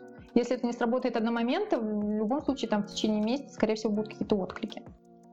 Э, по опыту, что интересно, я в разных местах находил работу. То есть один раз я нашел работу по объявлению на Авито. А, ну, один раз я нашел... консультантом? Не саб-консультантом, не абап-разработчиком, но тем не менее. Хорошо не в ну, Тиндере. Python разработчиком на самом деле. Один раз я нашел, по-моему, на вот этом, знаете, то, сейчас это Хабра карьера, раньше я не помню, как это называлось, мой круг, что ли. Mm, вот там мне кто-то написал, такой. причем обычно там, ну, довольно нерелевантный для меня поток э, предложений идет. Но одно предложение прям, причем оно совершенно какое-то было как-то люто сформированное из разряда, что там, эй, привет, чувак, не хочешь у нас поработать? Но в итоге оказалось, ну, я поработал какое-то время, действительно вот внезапно. То есть, как бы, да, опыт подсказывает, что очень много всего. И вот мне кажется, сейчас в российском сегменте очень активно и хорошо работает э, телеграм-сообщество. Не все, наверное, со мной согласятся именно рекрутеры. Ну, опять же, у меня нет статистики по тому, насколько это хорошо по найму, но я несколько раз находил работу через э, телеграм-каналы о работе, поэтому я со своей стороны рекомендую и размещать э, на каналах э, с, именно вот по специальностям, так и искать работу, не стесняться, э, как бы и спрашивать, и говорить, что вы ищете работу – и смотреть вакансии, которые есть. Поскольку, поскольку LinkedIn у нас официально запрещен в стране, то остаются такие вещи. Вообще, ну, если кстати, классный вот... специалист, вас найдут. это как-то немножко жутковато звучит, но это правда. Ну, тоже такое. Это звучит как бы хорошо, но на практике это не всегда так работает. То есть иногда находят тогда, когда ты совершенно не ищешь работу. А когда ты реально ищешь, ну просто вообще ничего. Вот в этом бывает тоже проблема. Ну, я лично с этим сталкивался. Кстати, вопрос тоже насчет платформ. Насколько сейчас в России хорошо работает LinkedIn и какая вообще, ну, хорошая, нехорошая конверсия через него идет? Именно по, и по поиску, и по нахождению кандидатов. И а, отдельный вопрос еще, пока не забыл, почему в России так многие работодатели боятся указывать э, зарплату, которая рассчитана на данную вакансию? Так, по LinkedIn давайте так, мне кажется, она сама сеть, она развивается, но по сравнению, вот там, опять же, с пятью годами ранее, развивается гораздо медленнее. Можно ли найти там специалиста? Можно. А, насколько это будет большая воронка? Большая. Потому что вы напишете там, я не знаю, 20 консультантам или 20 разработчикам, ответит там два, и в лучшем случае один согласится там беседовать, да? То есть, опять же, вот к вопросу предыдущему, что не всегда работа находит человека вовремя. То есть обычно он либо уже вышел, либо сейчас не ищет, да, либо у него такая загрузка, что он сейчас не может оставить там текущее место работы. То есть в плане как э, сайт, где можно найти кандидатов, да, там можно найти кандидатов. Насколько стоит тратить время, ну, по-разному. То есть это все равно от вакансии зависит. Например, абап-разработчики а, более активно отвечают и более активно общаются, нежели саб-консультанты, мне кажется, по крайней мере, по, по моей статистике. А, готовы ли они обсуждать? Готовы, зачастую. Допустим, не сейчас. Некоторые так и пишут, что извините, сейчас не готов обсуждать. Там спрашиваешь, через сколько будет там актуально. Он говорит, допустим, через полгода или там через год обратитесь, возможно, там через год я буду смотреть варианты. И все, и мы там, если будет потребность через год, мы к нему обращаемся и говорим, там, актуально или нет. Он говорит, актуально. Мы беседуем и более предметно общаемся на конкретную вакансию, например, да, какие-то требования и так далее. Почему они не указывают зарплату, наверное, это все от того, что э, боятся раскрыть, сколько платят, может быть, перед конкурентами, не знаю. Но в итоге все обо всем знают. В итоге сходит один консультант и расскажет еще десяти своим друзьям, и все будут примерно понимать, какая компания хорошо платит, какую компанию лучше не стоит идти, потому что там, допустим, самая минимальная оплата труда. Как это объяснить с точки зрения работодателей? Ну вот я только так себе могу, что вот они, наверное, боятся потерять свою конкурентность. То есть если они сразу укажут, что они там готовы платить такую сумму, а, возможно, там через 5 минут будет такая же вакансия на 5 рублей дороже, и их коллеги а, будут переманивать этих консультантов. Не знаю. Возможно, это как-то так. Понял. Спасибо большое за ответ. Интересно, да. Ну что, давайте, наверное, следующий вопрос. Z Namespace. Подкаст про хорошие практики в плохих местах. Вот есть такой довольно интересный вопрос, который меня самого волнует. Э, насколько абап-программисту важно знать специфику модулей, то есть как консультант по большому счету, настолько, насколько тонка грань между разработчиком и консультантом. Потому что я лично знаю, что есть подходы в SAP, российском и не только, что когда роль разработчика и консультанта вообще не разделяется. А в некоторых компаниях наоборот, это даже разные подразделения. Вот что можно сказать по этому поводу? Чаще всего это разные люди. Чаще всего. Чаще всего это разные специалисты. А насколько АБА-программисту важно знать модули? Ну, обычно, насколько я знаю, если поправьте меня, если это не так, чаще всего разработчик знает несколько модулей, с которыми он работает, и он является не только техническим специалистом, но он еще должен понимать постановку бизнес-задачи, предложить какие-то альтернативные решения. Поэтому, наверное, ABAP-разработчик, он находится где-то посередине, да, между техническим а, разработчиком и консультантом. Поэтому, не знаю, консультант — это специалист, который да, собирает требования от заказчика, делает необходимые настройки, понимает, какие изменения нужны в системе, ставит задачу разработчикам. Опытный консультант умеет читать ABAP-код, но при этом опытный консультант не программирует, насколько я знаю. Опять же, поправьте меня, если я ошибаюсь. То есть может, скорее всего, ABAP-разработчик может совмещать функции консультанта, и у нас есть такие примеры, что ABAP-разработчик плюс консультант — это один человек. А, но консультант не может работать ABAP-разработчиком обычно, опять же. Есть, наверное, исключения. Поправьте меня, если я что-то напутала. Да нет, на самом деле все именно так, как вы говорите, в принципе зачастую, да, баперы понимают что-то в модулях, но консультантов, как правило, не допускают до программирования, потому что они все-таки специалисты э, с точки зрения бизнесовой части и какой-то части, как, как это ложится на сап-ландшафт. А вот как уже логику сделать красиво и правильно, все-таки больше программистам отдается на откуп, хотя некоторые консультанты пытаются и здесь свои 5 копеек вставить, хотя они не знают ни новых тенденций, ни как лучше писать код, но и в принципе они немножко все-таки про, про другое. Да, и сразу вопрос, э, как бы, у кого зарплата больше? У кого больше, больше зарплата? Да, функционал, консультанта или... Я думаю, что по статистике... У архитекторов. Да, по, да, по, статистике, да, у архитекторов. Но по статистике, наверное, у консультантов побольше. Потому что, каких-то определенных модулях? У них как, как это сказать, что они могут быстрее вырасти, то есть они эм, становятся да, старшим, ведущим, экспертом, и уже на экспертном уровне да, зарабатывать довольно много уже могут. А, в отличие там, от ABAP э, разработчиков, которые до экспертного уровня мне кажется, медленнее все это идет. И, а, в принципе, мне кажется, разработчикам чуть-чуть поменьше платят. Но это, опять же, я не берусь за всех судить, это вот по среднему. Бывает такое.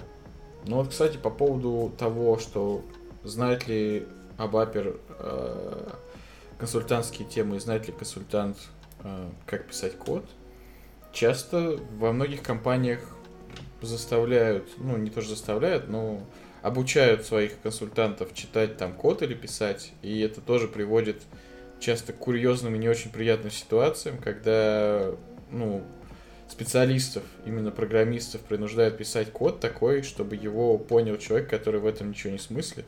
И это очень негативно влияет на качество продукта. Вот. При этом также часто программистов заставляют изучать какие-то глубоко вещи, и получается, ну, именно бизнесовые. И получается так, что программист больше ценится тот, не тот, который хорошо разбирается именно в программистской э, специфике, как инженер-разработчик, а программист, который пишет так всяк код, но зато разбирается там как консультант во всяких темах, и его прям часто с этим сталкивался. К сожалению, это тоже очень негативно влияет на качество разрабатываемого продукта, Поэтому я лично придерживаюсь мнения, что раз уж у нас есть разделение, раз уж это не один человек, который занимается всем, то все-таки лучше каждому заниматься своим и не пытаться охватить все, а пытаться иметь специализированных специалистов, которые эксперты своей области. В конечном счете, я добавлю немножко, в конечном счете это выйдет дороже, если э, это будет не до разработчик и не до консультант в одном лице, да, нежели один хороший консультант и один хороший разработчик. То есть качество разработки, качество э, настройки и решения проблем, я думаю, будет гораздо выше, если будут разные люди. Вот и все, не ну, кидать все на одного. Больше надо будет платить. За двоих. Ну, это, это, это вопрос, да, это вопрос качества, не вопрос. No money, no honey, так сказать. это должно, ну, должны понимать, наверное, руководители. Согласен. Что, коллеги, у нас уже подходит к концу. Давайте последний вопросик. Z Namespace. Подкаст про хорошие практики в плохих местах. А именно, стоит ли рекрутерам а, идти в SAP-область? Насколько это интересное направление, насколько оно перспективное для рекрутера? Стоит ли заниматься подбором в SAP? Да. Правильно я поняла? Смотрите, если вам это интересно, если вам интересны вообще IT-сфера, IT-специалисты, вы готовы общаться с большим количеством людей, а, вы видите там какую-то перспективу, там, не знаю, новых знакомств, новых, э, возможно, каких-то контактов, да, которые в дальнейшем могут там, вам стать интересными там, друзьями, я не знаю. Ну, то есть э, в дальнейшем будете придерживаться каких-то общих там связей, да, и они будут вас развивать там как личность, условно говоря, это все образно, конечно, то я думаю, что стоит, потому что профессия, конечно, тяжелая в плане, что там за один день ты можешь там поговорить с большим количеством людей, и не всегда это положительные разговоры, да, как бы не все люди готовы там общаться и открыты там к диалогу. Но при этом, когда все складывается хорошо, все счастливы, и ты счастлив, что ты там, трудоустроил человека на ту должность, на которую он хотел, и что он, он рад, что он не безработный, ты тоже рада, что он не безработный. В общем, все радуетесь тому, что у него есть работа.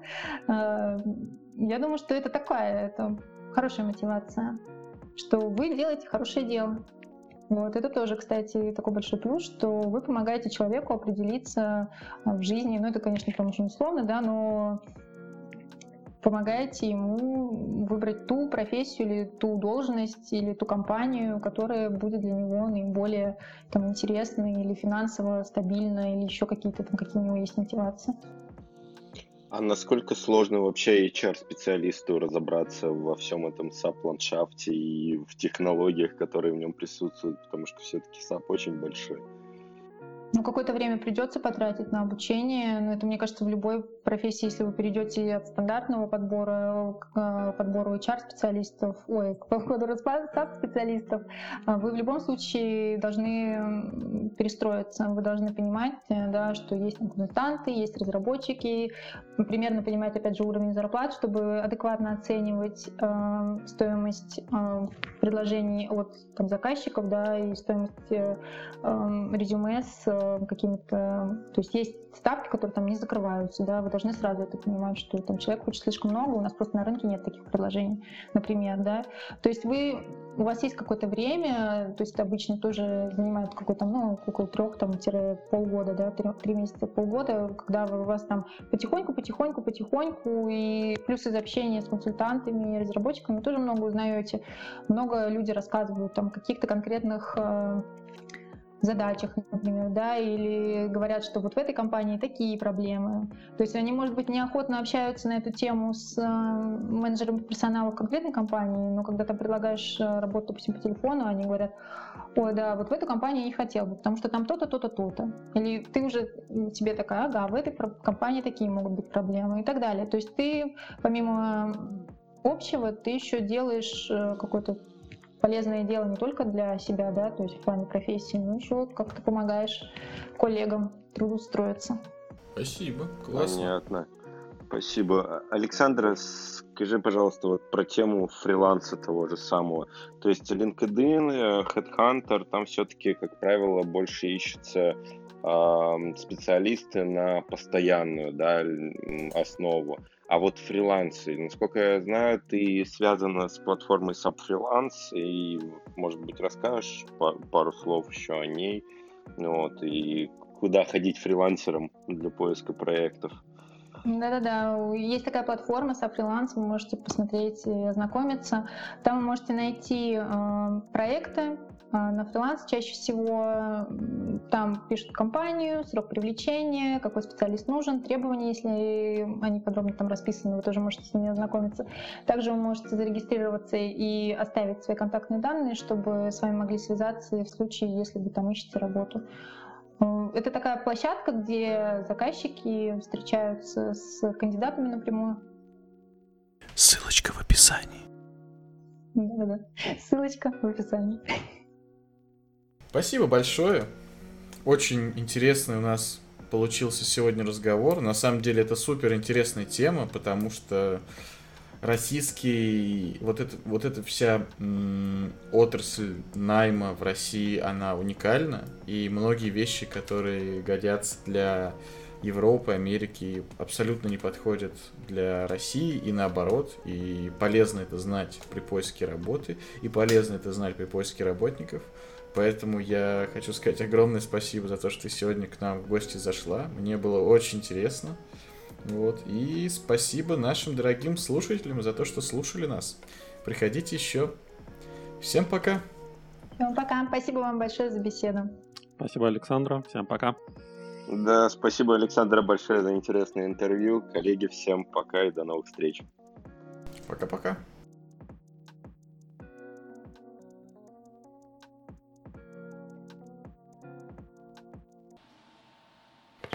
Z Namespace. Подкаст про хорошие практики в плохих местах.